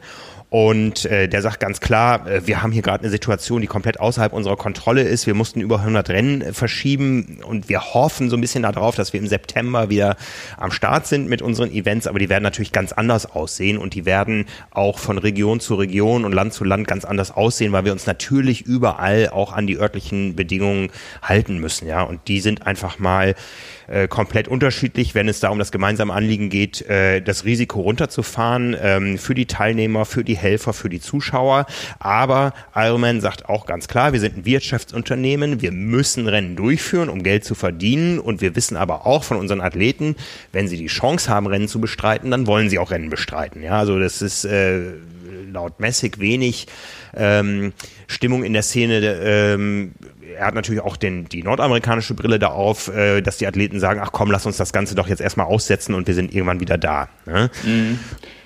Meinst, meinst du, da gibt es ähm, innerhalb der, der Szene von den Age-Groupern einen Stimmungsunterschied je nach Destination? Mm. Ich glaube, dass die Nordamerikaner da vielleicht entspannter sind, als man es hierzulande ist. Ähm, ich glaube, dass hierzulande auch viele Menschen mit einer Absage äh, hätten leben können, aber wir kommen ja gleich noch auf den Ironman-Rennkalender. Ähm, da tun sich ja gerade diverse Dinge. Wir haben über verschiedene Dinge letzte Woche berichtet. Da sprechen wir gleich mit Olli Schick drüber. Ähm, ich bin gespannt, das können wir schon mal vorwegnehmen. Also wenn es zu einer Lockerung von Maßnahmen kommt, dann soll es im September Rennen geben. Der Ironman Klagenfurt hat ja auch schon ein klares neues Renndatum, 20. September. Und äh, so wie ich das gehört habe, wird das auch wohl angenommen. Ne? Grundsätzlich sagt Ironman, wir wollen jedes Event nur einmal verschieben und wenn es dann ausfällt, dann fällt es aus. Ja, dann gehen wir mhm. eben komplett auf den neuen Termin im nächsten Jahr. Und ähm, für einige Rennen hat man jetzt schon verschoben. Äh, und Messig ist sich auch komplett darüber im Klaren, dass wir jetzt eher regionale Rennen erleben. Ja, dass jetzt eben nicht der Amerikaner im September vielleicht nach Klagenfurt fliegt, sondern vielleicht auf ein äh, anderes Rennen in den USA ähm, äh, umswitcht ähm, ja, über allem steht natürlich der Arm in Hawaii und die Durchführbarkeit. Da gab es noch keine klare Aussage. Ich war so ein bisschen mit der Erwartung ins Gespräch gegangen. Also es war, war ein Gespräch mit äh, äh, zwei weiteren europäischen Journalistenkollegen und drei Amerikanern. Ähm, und wir hatten alle so ein bisschen die Erwartung, ähm, dass die Absage des Ironman Hawaii verkündet wird. Ja, und da sagt er, es ist natürlich schwierig, aber wir wollen es noch nicht absagen, solange wir noch einen Hoffnungsschimmer haben. Und wir wollen das Rennen durchführen, wenn A, eine Quali möglich ist und B, die Pandemie beherrschbar ist. Ja? Und äh, hinter beiden steht ja ein großes Fragezeichen. Ne? Und ja, vor, vor allem finde ich, da wird ja jetzt gerade auch irgendwie trotzdem mit ähm, zweierlei Maß gemessen. Ja. Also dann zu sagen, für Septemberrennen, also späte Septemberrennen, sprich drei Wochen vor dem ähm, Ironman Hawaii gilt, äh, die Leute, die meinetwegen in Österreich leben oder in Deutschland, machen dann eher Rennen aus der Region und äh, der Amerikaner ähm, oder Australier wird dann nicht für, zu einer Weltreise animiert, aber ähm, drei Wochen später soll sich die komplette Triathlon-Welt theoretisch auf Hawaii versammeln, ist halt dann irgendwie auch nicht konsequent. Ähm, aber klar, es ist natürlich der Versuch, das irgendwie ähm, zu retten, das größte Event des Jahres. Aber ja. es ist ähm, offensichtlich, das sieht man, glaube ich, auch an, an dieser Regelung, nicht möglich, da eine einheitliche Lösung zu finden. Ja, und, und Messig sagt aber auch ganz klar, ähm, wenn das Ganze erlaubt ist von behördlicher Seite, dann werden wir das Rennen durchführen. Wenn es nicht erlaubt ist, haben wir aber wesentlich mehr Optionen. Ja, und ich denke, damit deutet er an, wenn höhere Gewalt, dann fällt es uns leichter, das Ding abzusagen, mit allen Konsequenzen, die es vielleicht auch für die einzelnen Athleten hat. Ja, also ähm, und er sagt ganz klar, organisatorisch würde eine Verschiebung von 2020 auf 2021 äh, eine Menge Probleme lösen. Und wir haben ja auch schon darüber spekuliert, äh, das wird uns auch von verschiedenen äh, Bereichen zugetragen, dass man über eine Alternative im Februar nachdenkt, dass man eben vielleicht im nächsten Jahr zwei Ironman Hawaii hat, um eben den normalen Qualifikationsmodus für 21 aufrechtzuerhalten, ohne dass sich eine riesige Anzahl von Athleten staut, dass eben alle, die eine Startberechtigung haben, äh, starten können im Frühjahr bei einem verschobenen 20er-Event. Ähm, im Jahr 21 äh, dann aber alles wieder normal läuft. Ähm, von Hawaii hören wir aber, äh, wir haben neulich mit Franz Weber drüber gesprochen, unsere, unserem deutschen Außenposten in Kailua Kona. Es hat sich auch noch eine Fotografin gemeldet, äh, die dort lebt. Die sagen alle, ähm, und Christoph Fürleger hat auch mal äh, als Veranstalter der Reise, äh, der, der, der, der Mythos Hawaii-Reisen nach Hawaii, der hat mit den Hotels gesprochen. Die sagen alle eigentlich unisono, das Frühjahr ist unsere Haupttouristensaison. Da kriegst du hier kein Hotelzimmer, du kriegst keinen Mietwagen, du kriegst gar nichts. Und wie soll nach einer solchen Krise, wo vielleicht auch der eine oder andere äh, Geschäftsbetrieb gar nicht mehr da ist, wie sollen wir da mehr Touristen hosten, als wir es sowieso um die Jahreszeit schon tun. Und der Ironman ist einfach mal mhm. ein riesen Tourismus-Event. Und ähm, Messig sagt auch, natürlich braucht Kailua Kona ähm, uns als Touristen, aber das ist für viele schwer vorstellbar, dass das zu einer Zeit stattfindet, wo Hawaii eh komplett ausgebucht ist. Ne? Also ja. momentan ja, ist es alles andere als das. Ja, es kommen äh, ungefähr 100 Leute jeden Tag auf Hawaii an. Äh, das sind zu normalen Zeiten 30.000 am Tag. Also Hawaii ist abgeschottet. Hawaii hat die Neuinfektionen sehr gut im Griff. Ähm, es gibt eine Ausgangssperre noch über den ganzen Mai. Ähm, verschiedene Events sind verlegt worden. Der, der Kona Marathon, der immer Mitte Juni stattfindet, der ist um ein ganzes Jahr verschoben worden. Also man hat da die Situation im Überblick und im Griff. Äh, das Ganze natürlich zu enormen sozialen Lasten, ja, also äh, Arbeitslosigkeit äh, bald bei 50 Prozent, weil man da eben mhm. auf Tourismus angewiesen ist. Und was davon überbleibt, das werden wir alles sehen, ja. Also ich glaube, so umstritten wie der Ironman auch oft da in der lokalen Bevölkerung ist, ähm, so gerne hätte man jetzt wieder zumindest das Geld, ne? also die Einnahmen. Und das ist ja hochkomplex. Ja. ja, es ist schon, ähm, es ist schon faszinierend, wie schnell sich da Perspektiven wechseln können. Also komplett um 180 Grad wirklich drehen. Also jetzt das Beispiel mit der Wettkampfbesprechung. Beispielsweise, sonst ist es Pflicht und äh, jetzt ist es Verbot und sonst äh, schimpfen viele Einheimische ähm, Hawaiianer, die nicht sportbegeistert sind, immer auf den äh, blöden Ironman Hawaii irgendwie ja. und die ganzen Leute und die Unruhe. Und äh, jetzt vermissen sie es womöglich dann wenn es tatsächlich nicht stattfinden sollte. Ja, ja. Es ist schon komisch. Ja, also Ironman weiß auch, wenn Rennen stattfinden, müssen sie maximal entzerrt werden, was äh, zu einem deutlich längeren Startprozedere führen wird. Ja, ob es ein kompletter Einzelstart sind oder ein deutlich entspannterer Rolling Start, äh, das ist alles noch offen. Und auch da geht es natürlich viel darum, äh, Touchpoints zu vermeiden. Das war immer wieder das geflügelte Wort Touchpoints, Touchpoints, Touchpoints. Äh, bis dahin, dass Messig gesagt hat, ähm, im Trailrunning ist das gang und gäbe, dass die Leute mit Trinkrucksack unterwegs sind. Ja, also äh, das wird auch das Bild beim Ironman sein. Ja, wir wollen ich wollte gerade sagen, bring ihn endlich ins Spiel. genau, der Trinkrucksack. Ja, also wer noch eine Geschäftsidee äh, sucht, Trinkrucksäcke für 42 Kilometer nach 180 Radkilometern oder für beides oder ähm, ja, vielleicht ja, ja, Lionel, Lionel Sanders war ja jetzt schon am Anfang äh, bezüglich der Schweißanalyse unser Trendsetter. Der ist ja bei seinem was was wirklich sein erster Hawaii-Start, ich glaube schon 2014, ist er ja mit Trinkrucksack auch Fahrrad gefahren weil er Angst davor hatte, zu dehydrieren. Ja, ja. Das da gibt's ja noch diese skurrilen Bilder. Du hast ihn ja auf dem Rad vermutlich auch fotografiert. Du erinnerst dich vielleicht dunkel dran. Ja, gut. Dass der mit diesem, dass er mit diesem riesigen Buckel da gefahren ist und ja, danach ja. auch gesagt hat, also nur, nur ein knappes Jahr später, wirklich so auch 180 Grad Wendung, wo er gesagt, wie konnte ich denn so doof sein? Ja, wie kann man denn, also weißt du, du beschäftigst dich mit Aerodynamik und gibst hunderte, tausende Euro für drei, fünf, sieben Watt aus. Ja, ja. Und dann, dann, dann, dann schnallst du dir einen Trinkrucksack über, verlierst zwei Minuten in der Wechselzone und äh, wahrscheinlich 10 bis 20 Watt irgendwie über viereinhalb Stunden oder ein bisschen weniger. Ja, ja. Ähm, ja, aber der hatte die Idee tatsächlich auch schon. Ja, ja. Also äh, mir ist das zweimal begegnet in meiner in meiner ganzen äh, Zeit als Berichterstatter im Profibereich. Der andere Fall war Katja Schumacher, aber das hatte andere Gründe. Ähm, die Älteren erinnern sich, sie ist mal aufgefallen mit einer positiven Dopingprobe nach dem Ironman Frankfurt und hat dann also behauptet, dass das Ganze ähm, durch ein eine äh, mutwillig dopingverseuchte Trinkflasche, die man ihr angereicht hat, auf der Strecke passiert sei. Und ähm, äh, ja, sie durfte dann irgendwann auch wieder starten. Auch mit starkem juristischen Beistand hat sie das erwirkt. Auch uns wurden juristisch mit Erfolg damals diverse Aussagen äh, untersagt. Und daraufhin hat man sie also auch mit Trinkrucksack gesehen, damit ihr sowas nicht wieder noch einmal wieder fährt. Ja, also. Ja, Malte Bruns ist 2015 äh, so Age Group Weltmeister geworden auf Hawaii. Stimmt, ich erinnere mich. Allerdings ja. hat er das nur beim äh, Marathon getragen. Ja. Und nicht, nicht beim, beim Radfahren wie Lionel Sanders. Weil Lionel Sanders hat es umgekehrt gemacht. Er hat es nur beim Rad und beim, beim Laufen dann wieder nicht. Also ist auch irgendwie ähm, ja, gab schon alle Konstellationen. Ähm, ja, mal, mal gucken, äh, was sich daraus entwickelt. Ich finde halt gerade für uns Age Grouper ist dann auch so die Abwägung, also für, wir, wir reden ja jetzt über Ironman-Veranstaltungen. Ja. Dafür bezahlt man am Ende des Tages immer noch 600 bis 700 Euro. Ja. Und ist es einem das einmal A wert? Ähm, macht einem das noch Spaß und sind die Einschränkungen so hinnehmbar, dass man diese Abwägung trotzdem noch mit gutem Gewissen ähm, pro Veranstaltung treffen will, auch für sich? Ja. Das, die Frage stelle ich mir halt. Ja. Und ich glaube, und deswegen auch die Frage an dich, wie, was du so aus Erfahrung meinst, gibt es da Unterschiede zwischen beispielsweise Amerikanern und Europäern? Äh, glaube ich tendenziell tatsächlich schon.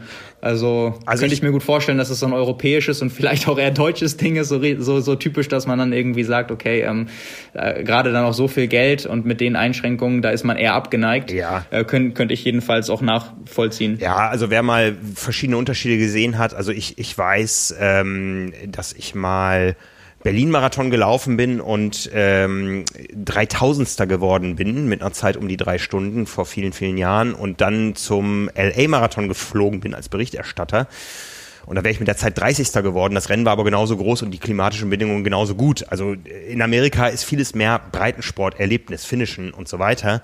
Äh, oder wer mal einen Unterschied gesehen hat zwischen einem Frankfurt-Marathon, wo alle mit versteinerter Miene am Start schon auf ihre Bestzeit zielen, und einem London-Marathon, wo jeder Dritte als Prinz Charles verkleidet läuft, ähm, mal überspitzt ausgedrückt.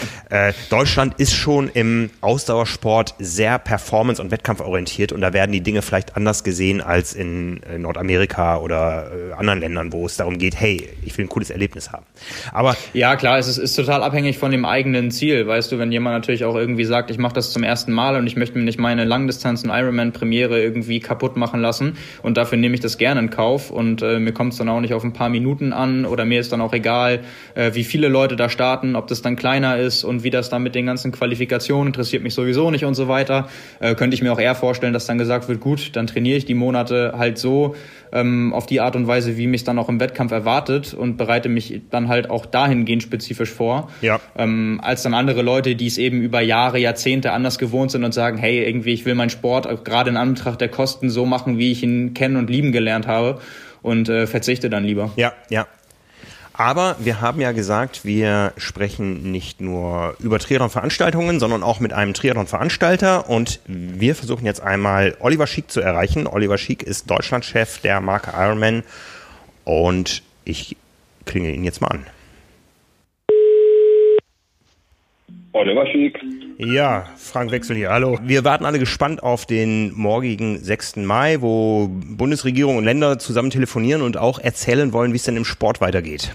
Wie siehst du dem Tag morgen entgegen?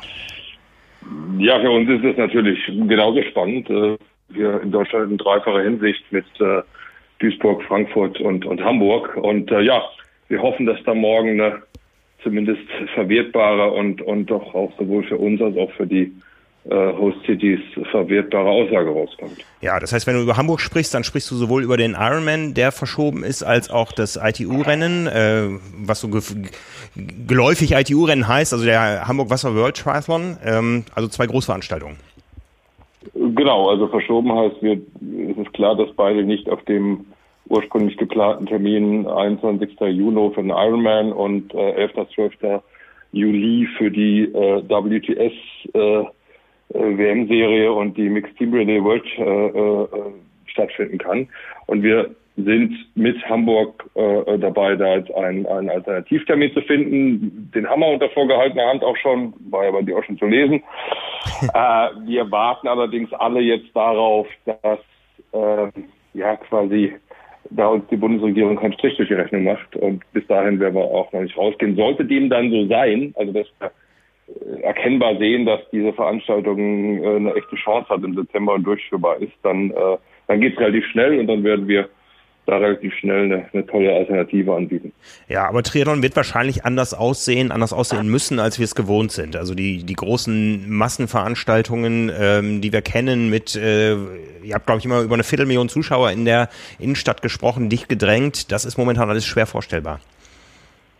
Ja, natürlich. Also das, das wird sicherlich äh, in absehbarer Zeit benötigen, dass wir, dass wir da Maßnahmen ergreifen und und ich sag mal so, ich bin kein Virologe, aber bis dann irgendwie tatsächlich ein Impfstoff äh, gefunden wird, wird sich unsere Sportart sicherlich äh, verändern. Aber ich denke, dass das trifft nicht den, den Sportler und den Sport im Kern zu sehr, weil es ist ja eine Einzelsportart. Ne? Also die, die Radfahrer werden vielleicht außer bei den Profis bei der ITU äh, ja darauf, dazu angehalten, äh, mit zwölf Meter Abstand zu fahren. Und äh, ähm, der, der tatsächliche Unterschied bei den, bei den Jedermann-Veranstaltungen oder bei den Age-Group-Veranstaltungen liegt genau wie du gerade gesagt hast, im Bereich Zuschauer, dann aber sicherlich auch so in den Bereichen Bankets, Awards, ähm, Check-in, Nachversorgung.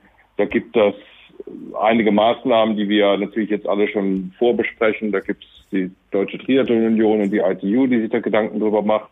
Wir machen uns sowohl global als auch national darüber Gedanken darüber, sodass wir dann, wenn wir das, das Go haben, äh, äh, wir das entsprechend in die, in die Anträge so reinpacken können und dann auch einen, einen regelkonformen Triathlon durchführen. Aber ja, gibt dir recht, äh, schön ist anders. ja, äh, äh, an, anders ist schön, schön ist anders. Ähm, trotzdem ist es ja eine, eine besondere Herausforderung. Ähm, wir haben das ITU-Dokument eben mal durchgegangen. Das ist ja sehr orientiert auf äh, die Elite. Ähm, bei den bei den Age-Gruppern, die ja der der Kern eures äh, Geschäfts sind, eurer Zielgruppe, sieht das ja alles deutlich entspannter aus. Äh, trotzdem wollen die ja ein schönes Erlebnis haben was ich mir schwer vorstellen kann, ist noch, ähm, Schwimmstarts. Das ist ja immer so das äh, klassische Bild des Triathlons in Hamburg schon entzerrt, wie in vielen anderen Regionen, bei vielen anderen Rennen, äh, beim Rolling Start, äh, bei Ironman. Das ganze Rennen wird sich wahrscheinlich deutlich mehr in die Länge ziehen müssen. Naja, also der Rolling Start ist da, genau wie du sagst, äh, das Mittel der Wahl. Sprich, wir haben keine einzelne große Startgruppe oder mehrere Startgruppen, sondern äh, bieten die Leute mehr oder weniger nach selbst eingeschätzter Schwimmleistung, mal abgesehen von den Profis, äh, sich so aufzustellen, dass sie mehr oder weniger wissen, okay, ich brauche keine Ahnung 58 Minuten, dann stelle ich mich in der Gruppe auf, derer die 58 Minuten brauchen und äh, habe von Anfang an da ein, ein homogenes Schwimmen. Das, das ist was, was wir ja seit Jahren schon bei den Ironman-Dingen tun. Das prüfen wir jetzt natürlich auch für den für den WTS in dem Sinn. Äh, und ähm, das kann man dann entzerren. Das heißt, im Endeffekt gibt es da zwei Richtlinien. Das heißt, das eine ist der der Platz, der vorgehalten wird für die Leute, um sich aufzustellen. Also diese Bilder von letztem Jahr mit dem, dem Viking Club in Frankfurt oder auch in Hamburg, äh, dicht an dicht in der Startaufstellung getrennt. Das werden wir dies Jahr nicht so haben. Das heißt, da werden wir deutlich mehr Platz anbieten und auch das Ganze zeitlich so entzerren, dass die Leute, die später starten, vielleicht noch gar nicht ganz am Anfang da sein müssen. Mhm. Und das wird zu regeln sein. Ne? Und äh, da müssen wir natürlich äh, äh Abstände einhalten äh, und das halt nicht nur beim Start vom Schwimmen, sondern halt auch in der Vorstadtphase. Ja. Trotzdem haben wir ja einen begrenzten Raum. Äh, die Wechselzone in Hamburg ist so ziemlich das Größte, was man sich vorstellen kann im Triathlon-Bereich. Auch, auch, da passt nur eine gewisse Anzahl Menschen rein, wenn man jetzt äh, wie überall sagt, äh, wir müssen 1,50 Meter Abstand halten. Das heißt, ihr müsst wahrscheinlich ja, kom komplett neu planen, komplett umbauen. Das Lustige ist, dass wir das dieses Jahr in Hamburg eh machen mussten, weil wir durch den Umbau vom Ballindamm dazu genutzt waren. Äh, um mit dieser Version jetzt hier eine Kombination aus beiden Events an einem Wochenende hinzukriegen, werden wir am Ende des Tages mit zwei Wechselzonen planen. Äh, und das wird das Ganze dann auch deutlich entzerren, also auch mehr Platz bieten und uns am Ende des Tages auch ermöglichen. Äh, jetzt, äh, äh, ich denke mal, beim Event an sich ist es das kleinere Problem, das kennen wir alle, da kommen die Leute nicht irgendwie in, in großen Pulks rein, aber äh, die, die, die Entzerrung wird bei Check-in und Check-out irgendwo stattfinden, aber das haben wir auf dem, äh, haben wir im Blick. Ja, jetzt hast, hast du gerade selber bestätigt über das, wo wir schon drüber spekuliert haben, beide Events an einem Wochenende. Also es soll tatsächlich äh, das, das große ITU-Event, äh, der größte Triathlon der Welt, äh, zusammen mit dem Ironman an einem Wochenende stattfinden. Das ist die Idee dieses Jahr. Ich meine, man muss ja irgendwo realistisch sein. Ich habe zwar mehrfach bei Gott angeklopft, aber der rückt für den September nicht mehr als vier Wochenenden raus. Äh, und ähm, es gibt viele Großveranstaltungen in Hamburg, die sich jetzt irgendwie ähm, nach hinten schieben müssen und jetzt ernsthaft äh, äh, in unserem Fall dann drei Großveranstaltungen gemeinsam mit den Cyclassics noch äh, im September unterzubringen, das war unrealistisch. Also das Einzige, was wir wirklich gemeinsam mit Hamburg da realisieren konnten, war zu sagen, okay, wir, wir machen ein Mega-Triathlon-Wochenende, was dann so Gott will und äh, die Kanzlerin äh, ähm, am, äh, am Freitag schon mit dem ersten elite beginnen wird, dann äh, am Samstag äh, äh den, den hauptsächlichen ITU-Anteil mit äh, Age-Groupern und Elite haben wird. Natürlich ein paar Teilnehmer weniger als in den vergangenen Jahren. Das, das äh, wird sowieso so passieren. Äh, und dann am Sonntag den Ironman. Das ist die Idee, der Plan, der allerdings noch Genehmigung bedarf. Ja, ja. Und äh, du hast es schon angedeutet, Kraichgau haben wir alle gesehen, ist abgesagt für dieses Jahr, aber für Duisburg und Frankfurt habt ihr ähnliche Szenarien im Hinterkopf, zu einem neuen Termin die Veranstaltung durchzuführen.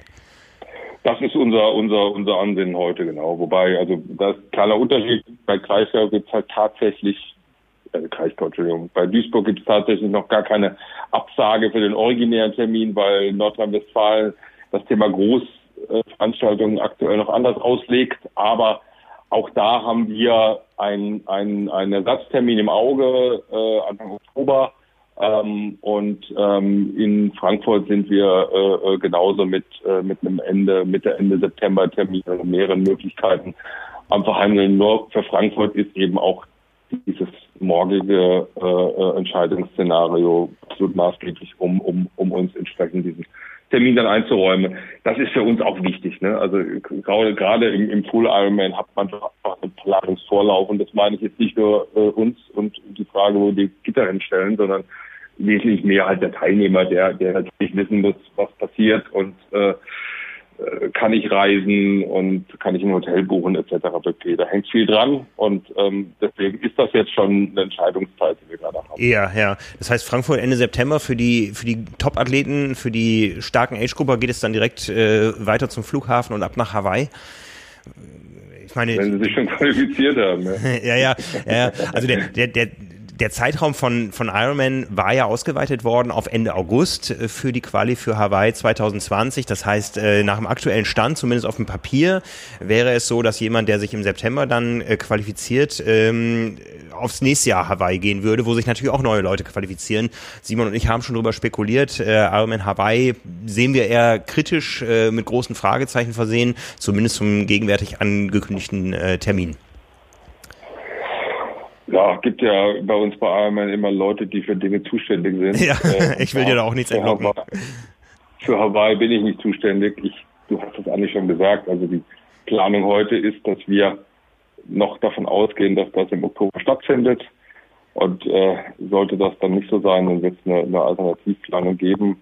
Ähm, ja, und mit den Slots ist es natürlich so. Also wenn die, wenn ein Event äh, im September stattfindet und äh, die WM wie geplant im Oktober stattfindet, dann sind die Slots natürlich äh, nicht für den Oktober mehr, sondern dann das Jahr drauf und dann wird es im Jahr drauf sicherlich neue Statuten geben muss, weil man sich dann ja quasi äh, in Frankfurt zweimal für nächstes Jahr qualifizieren kann. Ja, ja spannend, was da alles auf uns äh, zukommt. Wenn ihr jetzt den Termin ankündigt, den neuen für, für Frankfurt, Hamburg und äh, eventuell Duisburg ähm, und der Termin dem einen oder anderen nicht passt, gibt es da die gleichen Optionen wie bisher bei den anderen Rennen auch, dass man eventuell auch gleich sagen kann, ich verzichte auf meinen September-Slot und gehe gleich ins nächste Jahr oder suche mir ein anderes Rennen aus, was angeboten wird?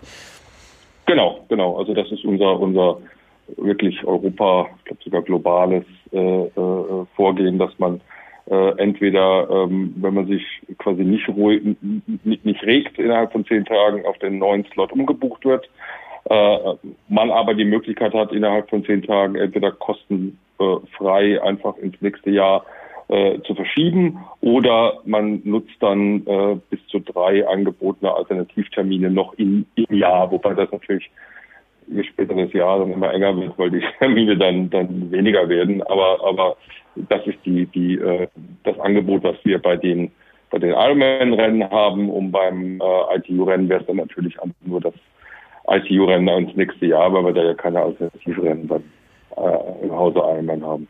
Ja, ja, das heißt das gleiche Prozedere wie, wie sonst auch bei Ironman, äh, Verlegung ja, Rückerstattung nein. Hattet ihr im Vorfeld jetzt schon Athleten, die gesagt haben, äh, ach komm, äh, ich habe dieses Jahr keine Lust mehr, ich möchte gleich ins nächste Jahr gehen?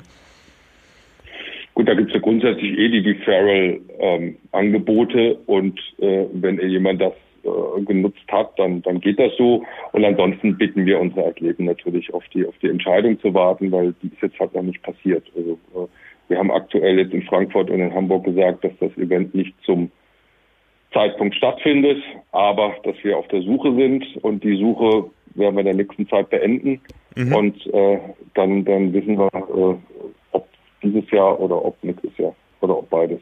Ja, dann sind wir gespannt, was morgen aus Berlin kommt und dann in absehbarer Zeit danach von euch. Ja, wir hoffen alle, dass wir bald in einen einigermaßen geregelten Wettkampfbetrieb zurückkehren können.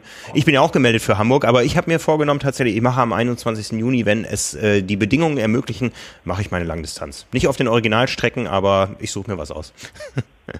Okay, also ich kann mir vorstellen, dass ich in kleinen Teilen dabei bin. Ich weiß, wie du drauf bist, aber wohne nicht so weit weg von dir her. Ja, also vielen Dank äh, auch für die, äh, für die, äh, für das nette Gespräch und für die Möglichkeit, äh, mich hier zu äußern. Also ich kann von meiner Seite aus, und da spreche ich wirklich mit jedem von der Firma Ironman äh, nur sagen, auch wenn das manchmal in, in, in, wie auch in der Presse oder wie auch immer seltsam dargestellt wird, wir brennen einfach für unsere Events und ich habe gemeinsam mit meinen ganzen Kollegen wirklich, ja, vielleicht jetzt nicht schlaflose Nächte, aber doch schlaflose Momente, äh, wo ich mich immer wieder schütteln muss und mir gar nicht vorstellen kann, über was wir hier gerade reden. Wir wollen, dass die Events stattfinden und ich möchte, dass ich dieses Jahr äh, irgendwo noch an der Startlinie stehe und, und äh, äh bei einem vernünftigen Event äh, äh, für uns mit dabei bin. Das ist äh, das A und O und dafür arbeiten wir ähm, ja, viele, viele Stunden jeden Tag. Ja, ich glaube, das können alle bestätigen, die euch hier als, als Macher kennen hierzulande. Wir wünschen euch alles Gute. Wir hoffen, dass wir bald wieder äh, starten können und dass wir uns irgendwann auch wieder äh, hinter einer Ziellinie um den Hals fallen können, wenn wir das Ganze geschafft haben. Die Gummibärchen, ich freue mich auf die Ja, ich freue mich auch drauf. Alles klar. Oliver Schick, vielen ja. Dank fürs Gespräch und äh, ja, alles Gute für die nächsten Tage. Ja, euch auch liebe Grüße. Ciao. Danke, ciao. Ja, sehr spannend. Da warten wir mal ab, was da die nächsten Tage kommt aus der Politik und von Ironman. Also ja, alle wollen wieder Rennen machen, wir Athleten, die Veranstalter auch. Ähm, ja, und Ironman scheint ja auch noch so ein bisschen festzuhalten am Hawaii-Termin. Wie Olli sagte, er selber kann da nichts verkünden. Äh, Andrew Messick hat sich auch sehr zurückgehalten. Aber wir haben inzwischen gehört, dass man auch auf Teilnehmerakquise ist. Ja, genau. Ähm, ich, ich glaube, ich würde jetzt mal den Namen des jeweiligen Athleten rauslassen. Der tut ja auch eigentlich, der Name tut nichts zur Sache. Ja. Ähm, nee, genau, es geht darum, ich habe äh, im Vorfeld von unserem Gespräch, von, von der Aufnahme hier jetzt, mit einem Athleten ähm, gesprochen, der sich im November 2019 für das Legacy-Programm bei Ironman beworben hat. Ähm, dann auch eine Rückmeldung bekommen hat im so Januar, Februar äh, 2020 mit der Nachricht äh, spätestens, also man bekommt ja meistens dann nicht gesagt, wann genau man den Startplatz kriegt, weil es da eine Warteliste gibt. Äh, spätestens 2024 hat er Anspruch auf einen Startplatz. Um noch ähm, kurz mal da einzusteigen, das Legacy-Programm ist eben ein Angebot von Ironman, um Athleten, die es nicht über die äh, leistungssportliche Schiene schaffen, sich zu qualifizieren, die einfach über die Dauer der Zugehörigkeit zur Family quasi, ähm, ich glaube, man muss zwölf Rennen bei Ironman gefinisht haben und dann äh, kommt man eben in diesen Genuss, dass man eventuell ausgewählt werden kann, um auf Hawaii zu starten. Genau, also es ist quasi sowas wie Stammkundenbindung. Genau, das treue Programm von Ironman. Genau. Für ich, ich, ist, ist die ähm, Auflage eine, das weiß ich jetzt gar nicht, eine bestimmte Mindestrennanzahl oder in jedem Jahr mindestens hintereinander ein Ironman gefinisht zu haben? Also ich bin da auch nicht auf dem ganz aktuellen Stand, müsste es nachschlagen, aber ich glaube, es geht darum, über viele Jahre jeweils einen Ironman gefinisht zu haben und ich meine, es waren zwölf Jahre.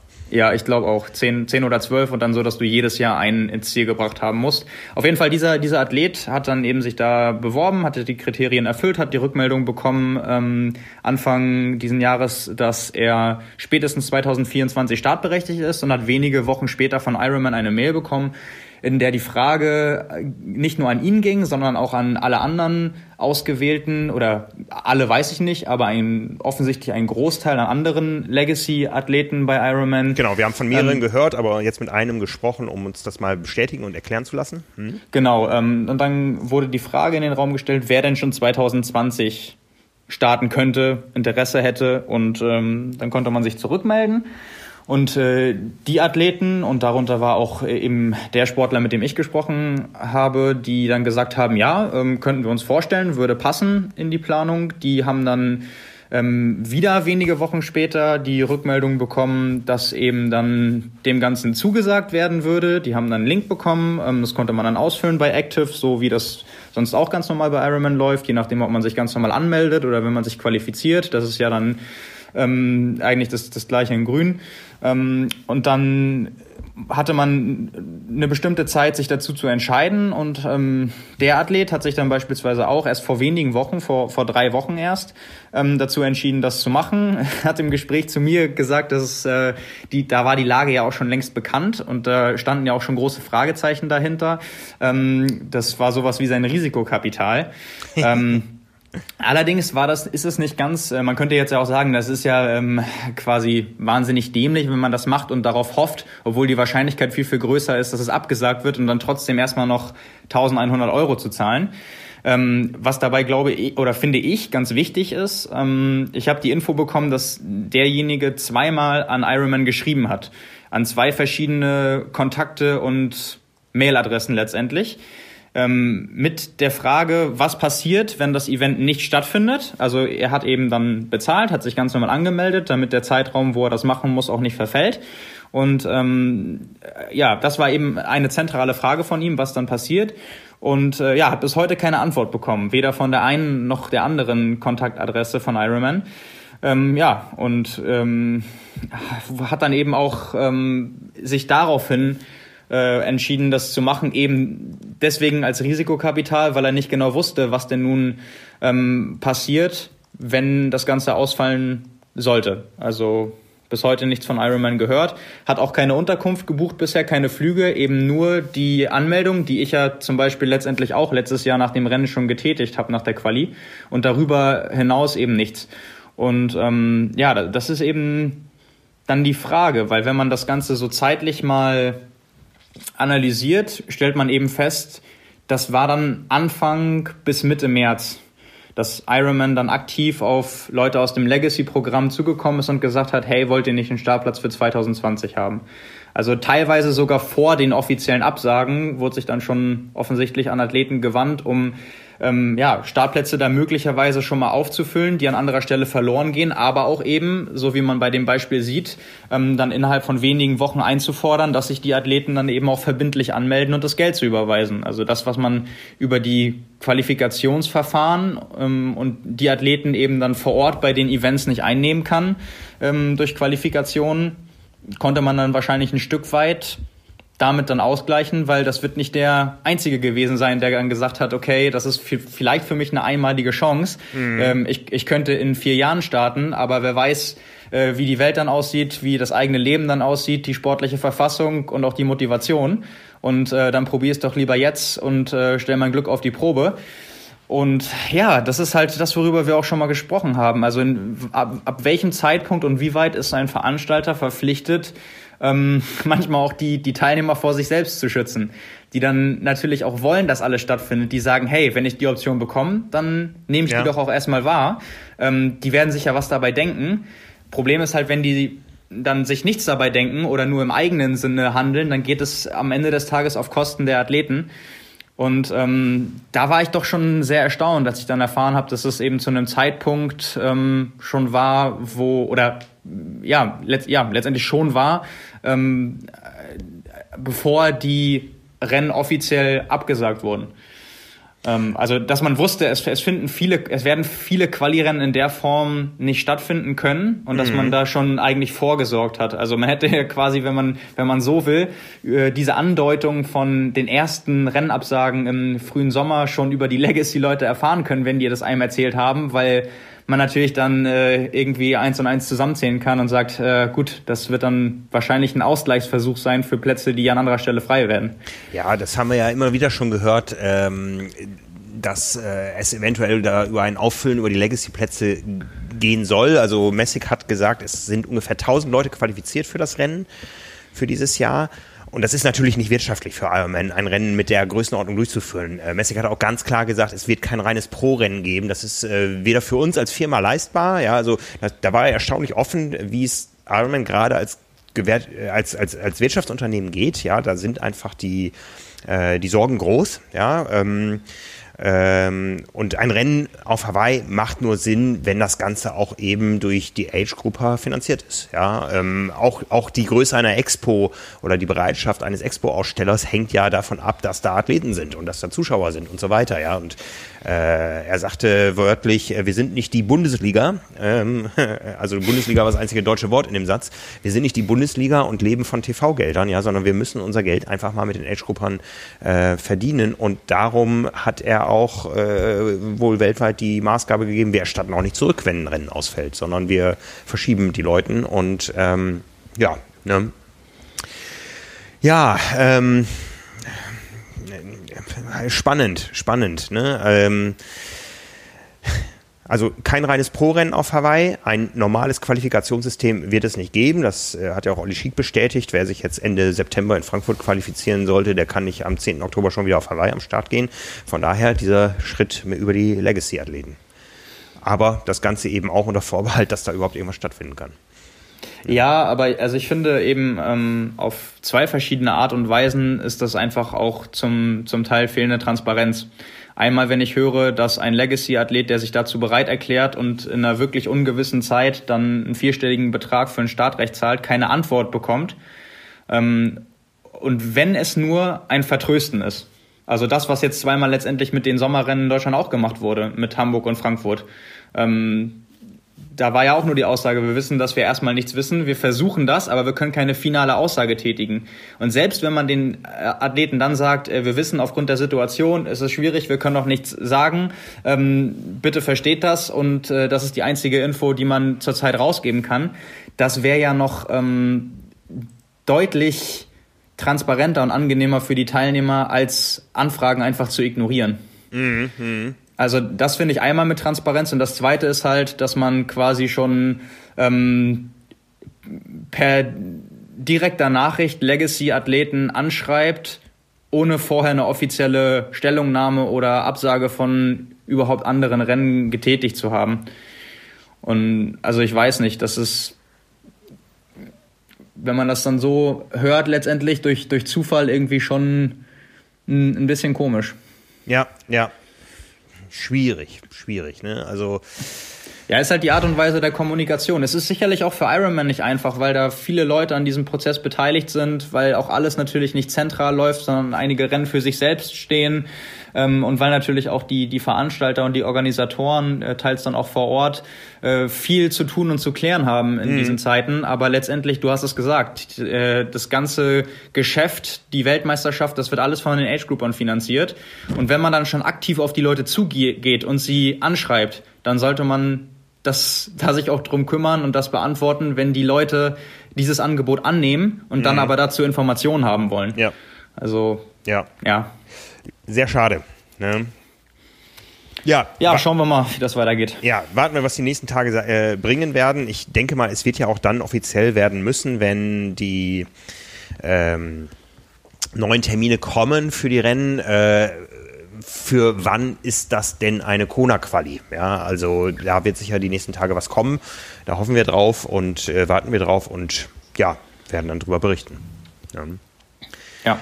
Ja, wir haben noch ein großes Thema, ähm, wo es vielleicht, äh, ja, ich weiß nicht, ähm, um, um, um eine Organisation geht, die vielleicht so ein bisschen Nutzen dieser Situation ist. Es ist eine neue Triathlon-Weltmeisterschaft angekündigt worden. Also wir wissen nicht, was aus Hawaii wird. Wir wissen nicht, was aus äh, Taupo wird. Taupo Ende November, Neuseeland. Äh, die 73-Weltmeisterschaft. Auch da ungefähr die Hälfte der Athleten bisher qualifiziert. Ja, 6000 Starter sollte diese größte 73 WM aller Zeiten hosten können. 3000 sind qualifiziert. Neuseeland ist eigentlich in einer ähnlich komfortablen Situation wie Hawaii oder Big Island. Ähm, das sind Inseln. Das heißt, äh, wenn man die Lage vor Ort unter Griff bekommt, äh, in den Griff bekommt, dann kann man ja relativ gut regeln, wie viel Virus kommt ins Land. Das heißt, wie viel Flugbewegung lasse ich zu. Und ähm, da werden genauso wie hier überall die Interessen äh, maximaler Gesundheitsschutz der Bevölkerung und wirtschaftliche Interessen gegeneinander aufgewogen werden müssen.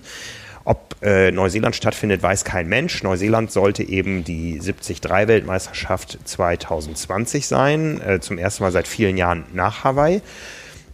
Und letzte Woche kam die Meldung, es gibt eine Weltmeisterschaft über die Mitteldistanz, nur für die Profis, und zwar eine Woche nach dem Neuseeland-Termin, und zwar in Daytona, Florida, USA. Die PTO hat eigene, eigene WM angekündigt. Ja, also ohne dass wir jetzt wissen, ähm, wie weit das im Vorfeld schon geplant wurde, könnte ich mir gut vorstellen, dass es einfach ähm, ein guter Schachzug jetzt in der aktuellen Situation ist ja. um mit, mit Weitsicht auf die ganzen Umstände zu reagieren. Ja. Und, und eventuell dann auch quasi im, im Zweifelsfall, je nachdem wie das weitergeht, die erste richtig, richtig große Veranstaltung zu sein. Also mal, mal angenommen, Hawaii fällt aus, die 73 WM ist äh, zumindest in dem Rahmen, wie es geplant war, auch mit Profifeld, weil da gibt's ja jetzt auch keine Qualifikationsrennen. Ähm, je nachdem, wie das dann im September weitergeht, muss man mal gucken. Ähm, wenn das nicht möglich sein sollte, ähm, aber wir wissen ja, PTO-Athleten, Top-Athleten, zumindest einige, verpflichten sich dann auch dazu, vertraglich bei dem Rennen zu starten, weil es ähm, eine Million Preisgeld hat und äh, eine Klausel ja ist eine Million Preisgeld oder mehr. Ähm, verpflichtet man sich bei dem Event teilzunehmen, ja. dann äh, ist das ein wirklich unfassbar starkes und attraktives Startfeld. Ähm, und wenn das dann quasi der Wiederaufbau oder das Einläuten der ja, nächsten Triathlon-Saison dann letztendlich ja schon ist, ein früher Start in dem Fall, ähm, dann ist es natürlich für die PTO das Beste, was hätte passieren können. Ja, genau. Also uns liegt der Athletenvertrag vor. Ähm, wir gehen mal davon aus, dass das der für alle geltende Vertrag ist und da verpflichten sich die Athleten, wenn sie in den Top 20 des PTO World Rankings sind, dass sie an jedem Rennen der PTO teilnehmen, was mindestens eine Million Dollar Preisgeld auszahlt. äh, ja, das Ganze jetzt eine Woche nach der von äh, Ironman noch im Terminkalender stehenden 73 WM kann natürlich dazu führen, äh, die PTO äh, ist ja auch da sehr athletenfreundlich, äh, sage ich mal, was äh, äh, die Gestaltung der Reisen und so weiter betrifft, dass sich das für den einen oder anderen Athleten mehr lohnt, dahin anzureisen, nach Florida, was ja auch von Europa aus zum Beispiel ein Reiseaufwandsunterschied von 1 zu 3, schätze ich mal, ist zu normalen Zeiten schon, wenn man Flüge berechnet. Also aus Europa fliegt man eigentlich von den großen Flughäfen für 500 Euro nach äh, Florida. Äh, nach Neuseeland ist man locker das Dreifache los. Das lohnt sich für den einen oder anderen Athleten vielleicht eher, ähm, zumal die Quali noch nicht äh, in der Tasche ist für Neuseeland, zu sagen, ey, ich starte dann doch in Florida. Ist für mich weniger Aufwand, weniger Zeitumstellung, ich bin weniger lange unterwegs, äh, ich zahle Und es gibt nur, es gibt nur und es gibt nur ein Viertel Preisgeld. Ja. Also im Zweifelsfall wird äh, das in Daytona ähm, übernommen und man hat keine Zusatzkosten, plus man hat eine höhere Wahrscheinlichkeit, was mit nach Hause zu nehmen.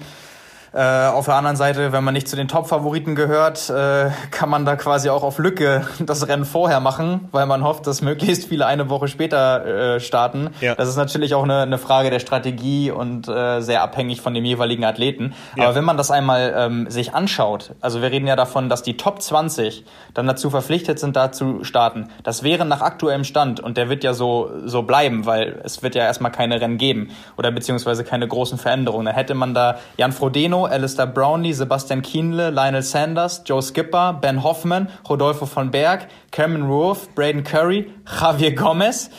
Ähm, und dann Leute noch wie Timothy O'Donnell, Peter Hemmerich, äh, Andy Dreiz, Bart Arnutz. Ähm, ja, kann man noch noch mal ein bisschen weiter so weitermachen, aber ich glaube, die Namen reichen jetzt schon aus und bei den Frauen sieht's halt ähnlich aus. Dann hast du halt Daniela Rief gegen Lucy Charles Barkley, Sarah Crowley, Anne Haug, Theresa Adam, Holly Lawrence, Carrie Lester, Laura Philipp, Heather Jackson. Ähm, das ist halt wirklich, das sind in diesem Top 20 Ranking auch jetzt echt die Leute, die richtig, richtig stark sind und ja. die paar Kurzdistanzler, die dann eben ähm, fehlen bei so einem Mitteldistanzformat oder so einem angepassten Format, die aber gute Chancen haben, die werden schon automatisch deshalb kommen, weil dann bei gutem Abschneiden großes, großes Preisgeld winkt. Ja. Also da wird man dann mit den Umständen, wie sie jetzt verkündet wurden, glaube ich, ein richtig starkes Startfeld zusammenkriegen und äh, ja, im Sinne der, der ganzen Triathlon-Szene und auch der Fans kann man nur hoffen, äh, dass dann dementsprechend auch eine ähm, Übertragung irgendwie möglich ist und man das Spektakel verfolgen kann, weil mhm. ja, wenn dem so sein sollte, ist äh, die Location spektakulär und die Startfelder könnten dann kaum besser sein wahrscheinlich. Ja, ich, ich war an der Location schon mal als Tourist, äh, habe mit meiner Family das äh, World Center of Racing, wie sie sich selber nennen, äh, besichtigt. Ähm, ich glaube, den meisten ist es unter dem Begriff äh, Daytona 500 äh, geläufig, ja, ein 500 Meilen Autorennen, äh, NASCAR-Rennen finden da statt. Ähm, das Ganze ist ein riesengroßes Stadion und solange da Radfahrer unterwegs sind, werden natürlich keine Autos fahren. Das heißt, man hat ein Riesenareal. Exklusiv innerhalb dieses Areals ist ein rechteckiger See. Ich weiß nicht, ob da sonst äh, Ruderregatten stattfinden oder so, aber man hat das Ganze soweit unter Ausschluss und Kontrolle, dass man selber darüber verfügen kann, wie viele Zuschauer kommen da rein und ähm, was wir alles schon angesprochen haben ich sag mal, notfalls kriegt jeder, jeder Athlet seine eigene, seine eigene Garage in der Boxengasse. Da ist Platz, ja. Die ja. haben einfach nicht die Sorgen, die man jetzt in, äh, auf dem Hamburger Jungfernstieg vielleicht hätte, äh, wo man einfach nur begrenzten Platz hat. Ähm, da ist Platz und es ist streng zugangskontrolliert und es ist medial üblich, dass von da Live-Übertragungen stattfinden. Äh, da gibt es Kameratürme, da gibt es Kamerapositionen und ähm, die Elite-Rennen haben ja auch in der Vergangenheit schon komplett innerhalb des Stadions stattgefunden. Also hier ist das Ganze so geplant, dass man eben auch ein ähm, ein Age-Group-Rennen hat am Tag vorher über die klassische 70-3-Distanz, äh, was auch aus dem Stadion hinausführen soll. Äh, mein letzter Stand war, dass die Elite-Distanz noch gar nicht festgelegt war. Die ähm, mm, genau. PTO spricht aber von der PTO-Weltmeisterschaft über die Mitteldistanz und damit hat man quasi einen direkten Konkurrenten zum 73-Saisonfinale äh, in Neuseeland eine Woche zuvor. Also das kann man schon als Angriff bezeichnen. Ja, letztes Jahr war das ja so ein angepasstes Format. Ich glaube irgendwie mit 16 Kilometer Laufen und äh, knapp 70 Kilometer Radfahren oder so. Mhm. Ähm, aber genau, gut, das heißt äh, Daytona-Distanz und, und PTO-Mitteldistanz. Also da hat man alle Optionen ja. Also ja, eben, das, das kommt ja auch nicht darauf an, ob man da eine Runde ähm, mehr oder weniger läuft oder fährt. Ähm, ich frage mich dann eher, wenn das wirklich auf so vielen Runden stattfinden soll, muss man natürlich in irgendeiner Form das Starterfeld begrenzen, ähm, weil das, glaube ich, sonst mit den Abständen irgendwann sehr, sehr schwierig wird. Ähm, aber gut, da werden die sich sicherlich was äh, einfallen lassen. Ja. Ähm, ja, ich bin sehr gespannt. Äh, ist auf jeden Fall jetzt gerade auch in der aktuellen Zeit ein äh, Hoffnungsschimmer für einen festen Termin, der gerade noch äh, realistisch und umsetzbar scheint, mit einer Garantie für ein Startfeld, was wirklich jeder sehen will. Ja, ähm, also nach aktuellen Meldungen laufen die USA ja gerade in eine mittelschwere Katastrophe, was äh, Corona betrifft. Ähm, das Ganze ist natürlich noch ein, über ein halbes Jahr jetzt von uns entfernt. Wer weiß, wie es da ist. Aber ich sag mal so von der organisatorischen Durchführbarkeit und von der Sicherheit ähm, dass man das Rennen veranstalten kann äh, wenn dann da. Und ich meine, der Amerikaner hat ja auch keine Sorgen damit zu sagen, okay, es ist die Weltmeisterschaft, es finden nur Amerikaner, ähm, es nehmen nur Amerikaner teil. Das kennt man von den ganzen äh, amerikanischen Profiligen. Ähm, also Reisebeschränkungen könnten sicher ein Problem sein, aber ich sag mal so von der von der rein technischen Durchführbarkeit, auch unter den ganzen Auflagen, die wir vorhin besprochen haben, wenig Personal. Äh, auf einem Vielrundenkurs brauchst du eben auch entsprechend wenig Verpflegungsstellen und so. Da spricht alles dafür, dass das Ganze was werden kann.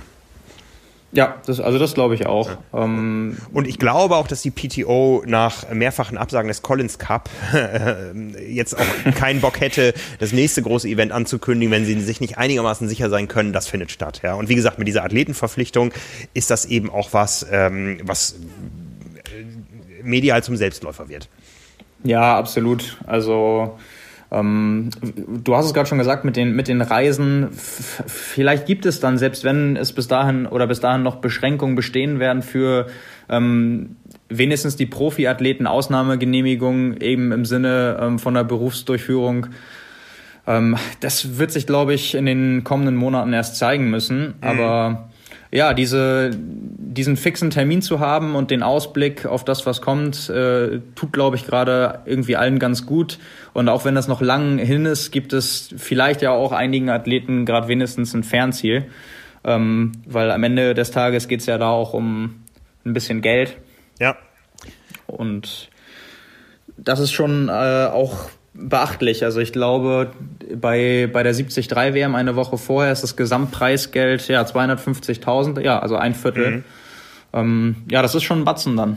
Ja, ich hatte, ich hatte, ich hatte Messig auch angesprochen auf, auf das Thema PTO und äh, Daytona. Das war eine zweiteilige Frage. Er hat auf diesen Teil nicht geantwortet und dann war der nächste dran. Also ähm, ich glaube, er hat, er hat die Frage überhört. Also es war äh, keine böse Absicht. Äh, aber trotzdem muss man ja sagen, es ist ein Angriff auf Ironman. Ja, also eine Woche nach einer fraglichen 73 WM in Neuseeland äh, so ein Ding hinzusetzen mit Athletenverpflichtung im Rahmen eines Challenge-Events. Also das ist schon, das ist schon eine Ansage und äh, das belebt den Markt. Ähm, es hat ein gewisses Geschmäckle für mich, weil ähm, ja der oberste Boss der Challenge, äh, Zibi Schlufzig, der hat jahrelang geschimpft äh, was sich Ironman dann anmaßt, ähm, eine Weltmeisterschaft äh, auszutragen. Ja, der Ironman Hawaii ist toll und der Ironman Hawaii ist der Ironman Hawaii, aber eine Weltmeisterschaft dürfte ja nur die ITU vergeben. Ja, jetzt kommt er nach The Championship in äh, Chamorin äh, mit seiner zweiten Weltmeisterschaft. Also kann sich auch nicht mehr an das erinnern, was er da mal geäußert hat. Und ähm, ja, ähm, es, es, ist spannend, es, es bleibt zieht, spannend. Es zieht halt besser in der Öffentlichkeit. Ja, ja, ja. Also wir können froh sein, dass die ITU sich vor vielen Jahren schon von der Mitteldistanz-Weltmeisterschaft mehr oder weniger verabschiedet hat. Dass es dann eben nur zwei sind und wir noch keine Verhältnisse haben wie beim Boxen. Ja, ähm, ja, am Ende hat man dann Wer weiß, vielleicht gibt es auch jemanden, der innerhalb von einer Woche zweimal Weltmeister wird. Ja, ich meine, im Sinne der Planungssicherheit ist es halt insofern smart gemacht, dass ähm, die Athleten, also mindestens die Profis, wenn wir das jetzt mal nur darauf beschränken und die Age-Grouper außen vor lassen, ja auch mit Vorlauf ähm, mögliche Rennen, die im Herbst oder im, im Winter dann ja schon ähm, noch stattfinden, planen müssen.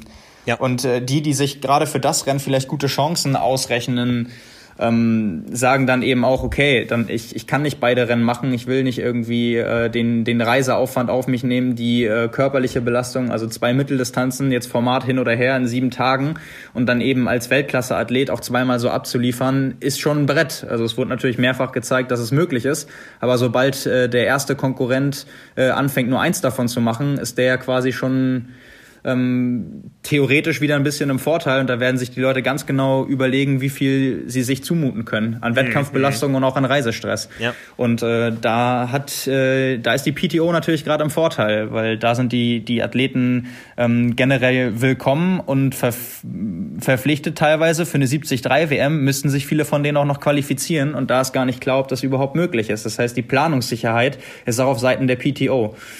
Und das ist natürlich gerade auch ein großer Vorteil. Ja, ja. Es ist und bleibt spannend. Also das ist auf jeden Fall was, was die Szene in welcher Form auch immer bereichert. Ähm, es macht das Ganze bunter und äh, ja, also es ist zumindest nicht ungeschickt von, von der PTO, wie man das jetzt äh, einordnen kann. Das werden wir hinterher sehen. Aber ja, so kommt Bewegung in die Szene. Ich bin ja. sehr gespannt. Ne? Ich auch. Ja. Gut, so, ich glaube, ich gehe gleich noch ein bisschen trainieren. Ich habe ja, ich weiß nicht, habe ich es dir schon erzählt? Ähm, mit mit äh, Olli Schick habe ich es ja schon besprochen. Eben, du konntest äh, technisch nicht äh, uns folgen in dem Moment, wo wir gesprochen haben. Aber der ursprüngliche Termin für den 21. Äh, für den Ironman Hamburg war ja der 21. Juni und ich habe beschlossen, ich mache am 21. Juni einen Ironman Hamburg. Also ich mache eine Langdistanz äh, nur für mich, einmal rund um Hamburg, nicht auf den Originalstrecken ähm, wir haben ja schon angekündigt, am 24. Mai gibt es das erste Power and Pace Event äh, zu unseren Trainingsplänen. Da machen wir ein äh, Battle, was sich zum größten Teil indoor abspielt, wo es äh, jetzt in der Ausgabe Triathlon 180, die jetzt in Druck gibt, weitere Informationen gibt. Und da sich jetzt so ein bisschen abzeichnet, dass wir doch im Herbst nochmal wieder Triathlon machen werden, haben wir gesagt, halten wir doch an einem ersten Saisonhöhepunkt fest, 21. Juni. Da kann jeder für sich seinen Triathlon machen und äh, für mich wird das eine Langdistanz sein. Das Ganze natürlich im Rahmen der Möglichkeiten, die wir haben und im Rahmen des Gesundheitsschutzes. Ich will da weder mich noch andere gefährden, aber ich plane, meine eigene Langdistanz zu machen. Einmal rum. Das ist, das ist mal eine Ansage. Ja. Also auf so eine Idee würde ich gerade auf gar keinen Fall kommen. Na gut, an, an, andere machen Everesting oder sowas. Ne? Ja. ähm, ich meine, mir spielt ein bisschen in die Karten, dass das ja der längste Tag des Jahres ist und ich ähm, unter Aufsicht um 4 Uhr morgens losschwimmen kann und dann so lange Rad fahre, bis der erste Bäcker aufmacht und dann hole ich mir ein Frühstück. Also ich werde das Ganze schon nicht als äh, Wettkampfsport betreiben, sondern will die Distanzen an dem Tag bewältigen und das Ganze auch mit Pausen. Vielleicht gehe ich auch nach einem halben Marathon noch mal eine Pizza essen oder so. Äh, da überlege ich gerade so ein bisschen. Ich habe ja immer mal gesagt, ich möchte mal mal gucken, wie sich das anfühlt, so eine Langdistanz mal richtig auszukosten. Aber habe immer gesagt, ich kann das nicht im richtigen Rennen machen. Wenn ich trainiert bin, dann wäre das unfair den Leuten gegenüber, die, die da wirklich dann kämpfen äh, in den Bereichen. Und das, das wäre irgendwie despektierlich oder so. Ich konnte ich mir für mich nie vorstellen. Aber da werde ich mir jetzt mal richtig Zeit lassen. Ja, ich habe ich hab eine Frage noch dazu. Ja. Filmst du das Ganze und nennst, nennst es Papa kann diesmal Endspurt? Äh, filmen ist selbstverständlich. ja, aber wenn du es ruhig machst, dann kannst du ja diesmal noch, äh, noch Gas geben am Ende. Nein, äh, da muss ich mich ja schon schonen für den, für den offiziellen Arm in Hamburg dann Anfang September. ja, mein letztes Mal beim, beim Film konntest du keinen Endsport mehr. Wenn ich mir jetzt anhöre hier mit Bäcker und Pausen zwischendurch, dann kannst du diesmal eine andere Antwort geben. Also ich bin wirklich sehr gespannt, ob sich das am Ende weniger äh, schlimm anfühlt, wenn man äh, langsamer unterwegs war, aber das Ganze einfach länger gedauert hat. Also vom ja. Marathon kenne ich das ja. Es ist egal, ob du drei Stunden läufst oder fünf Stunden. Ich habe beides schon gemacht. Also ich, ich äh, ich bin zweimal knapp unter drei gelaufen und weiß, wie fies sich das anfühlte. Ich bin auch mal ähm, kräftigst gestorben und am Ende deutlich über sechs äh, Minuten Kilometer gelaufen und weiß, wie sich das anfühlt. Aber ich bin auch mal ganz entspannt mit Freunden, die den ersten Marathon gelaufen sind, in, ähm, in fünf Stunden oder war es sogar 5,45? Wir waren lange unterwegs äh, gelaufen und das fühlt sich einfach ab Kilometer 30 genauso doof an. Dauert nur länger. Und da bin ich mal sehr gespannt drauf. Ja, das, äh, das weiß ich nicht. Ich bin zwei Marathons gelaufen mit 18 Jahren innerhalb von vier Wochen. Äh, und weiß auch noch, wie sich das anfühlt. Hab's aus einem guten Grund seitdem nicht mehr gemacht. ja, Nein. Äh, außer in, äh, in Mexiko letztes Jahr. Ja, das stimmt. Und wenn ich nicht äh, die beiden äh, letzten Jahre jetzt zur Berichterstattung auf Hawaii gewesen wäre, wäre ich wahrscheinlich auch einen Herbstmarathon gelaufen. Das Schöne ist, ich bin damals ähm, in Hamburg, das war der zweite von den beiden, 2,49 gelaufen. Und ich werde nie wieder bei irgendeiner anderen Laufdistanz nochmal so viel Potenzial für einen Leistungssprung haben. Also ich werde es nie wieder schaffen, irgendeine von meinen Bestzeiten nochmal so doll zu drücken. Also mittlerweile geht es bei mir ja leider ähm, äh, bei sehr viel Training nur noch um Sekunden. Aber der Marathon ist jetzt schon fünf Jahre her. Da kann ich, glaube ich, wenn ich da nochmal ernsthaft einen Marathon laufe und alles halbwegs gut geht, ähm, nochmal 15 bis 20 Minuten vielleicht sogar äh, mit ernsthafter Vorbereitung abknapsen. Das ist dann das, der letzte große Sprung bei den Bestzeiten, der mir noch bleibt dann. Ein Hoffentlich. Lu ein Luxusproblem, Simon, ein Luxusproblem. ja, aber ich freue mich drauf. Also, ja. auch wenn es weh tut. Wir brauchen das gelegentlich, ja. Dafür sind wir alle da und wie gesagt, die Menschen bei ITU, bei DTU, bei Ironman und vielleicht auch in der Bundesregierung, die wollen uns das Ganze wieder möglich machen. Da freuen wir uns auf das, was kommt. Äh, sollte es nicht kommen können, weil es einfach keinen Sinn macht, dann nehmen wir auch das hin, werden die Zeit auch trotzdem unterhaltsam gestalten bis dahin. Wo es wieder ermöglicht sein wird, dass alles mal so wird wie früher, das wird sicher erst dann der Fall sein, wenn wir entweder Medikamente oder Impfungen oder was auch immer haben, um die Problematik in den Griff zu bekommen. Aber bis dahin machen wir eben eine andere Form von Triathlon und da freuen wir uns drauf. Ja, genau, das Beste draus machen und äh, ja, mittlerweile von, von Woche zu Woche oder Monat zu Monat gucken und mal schauen, welche Möglichkeiten sich dann noch ergeben. So machen wir das. Ja, dann sind wir, sind wir durch für heute, ne? Sind wir durch. Wir sprechen uns nächsten Dienstag wieder und bis dahin wünschen wir euch da draußen viel Spaß bei allem, was ihr tut. Wie gesagt, das Wetter hat eine kurze Pause gemacht, wird jetzt wieder triathlonfreundlich und ja, Passt auf euch auf, weiterhin, auch wenn uns viele Dinge wieder erlaubt sind, sollten wir alle vernünftig bleiben. Das ist das Allerwichtigste. Und ähm, wir haben in Deutschland eine ganze Menge erreicht. Und wenn wir jetzt unter den Dingen, die wir jetzt wieder öffnen können, weiter vernünftig bleiben, so wie es in der Vergangenheit auch äh, waren, dann ähm, können wir, glaube ich, recht zuversichtlich in die Zukunft gucken, auch wenn sich die Wettkampfszenarien, die wir heute ausgemalt haben, vielleicht ein bisschen anders darstellen.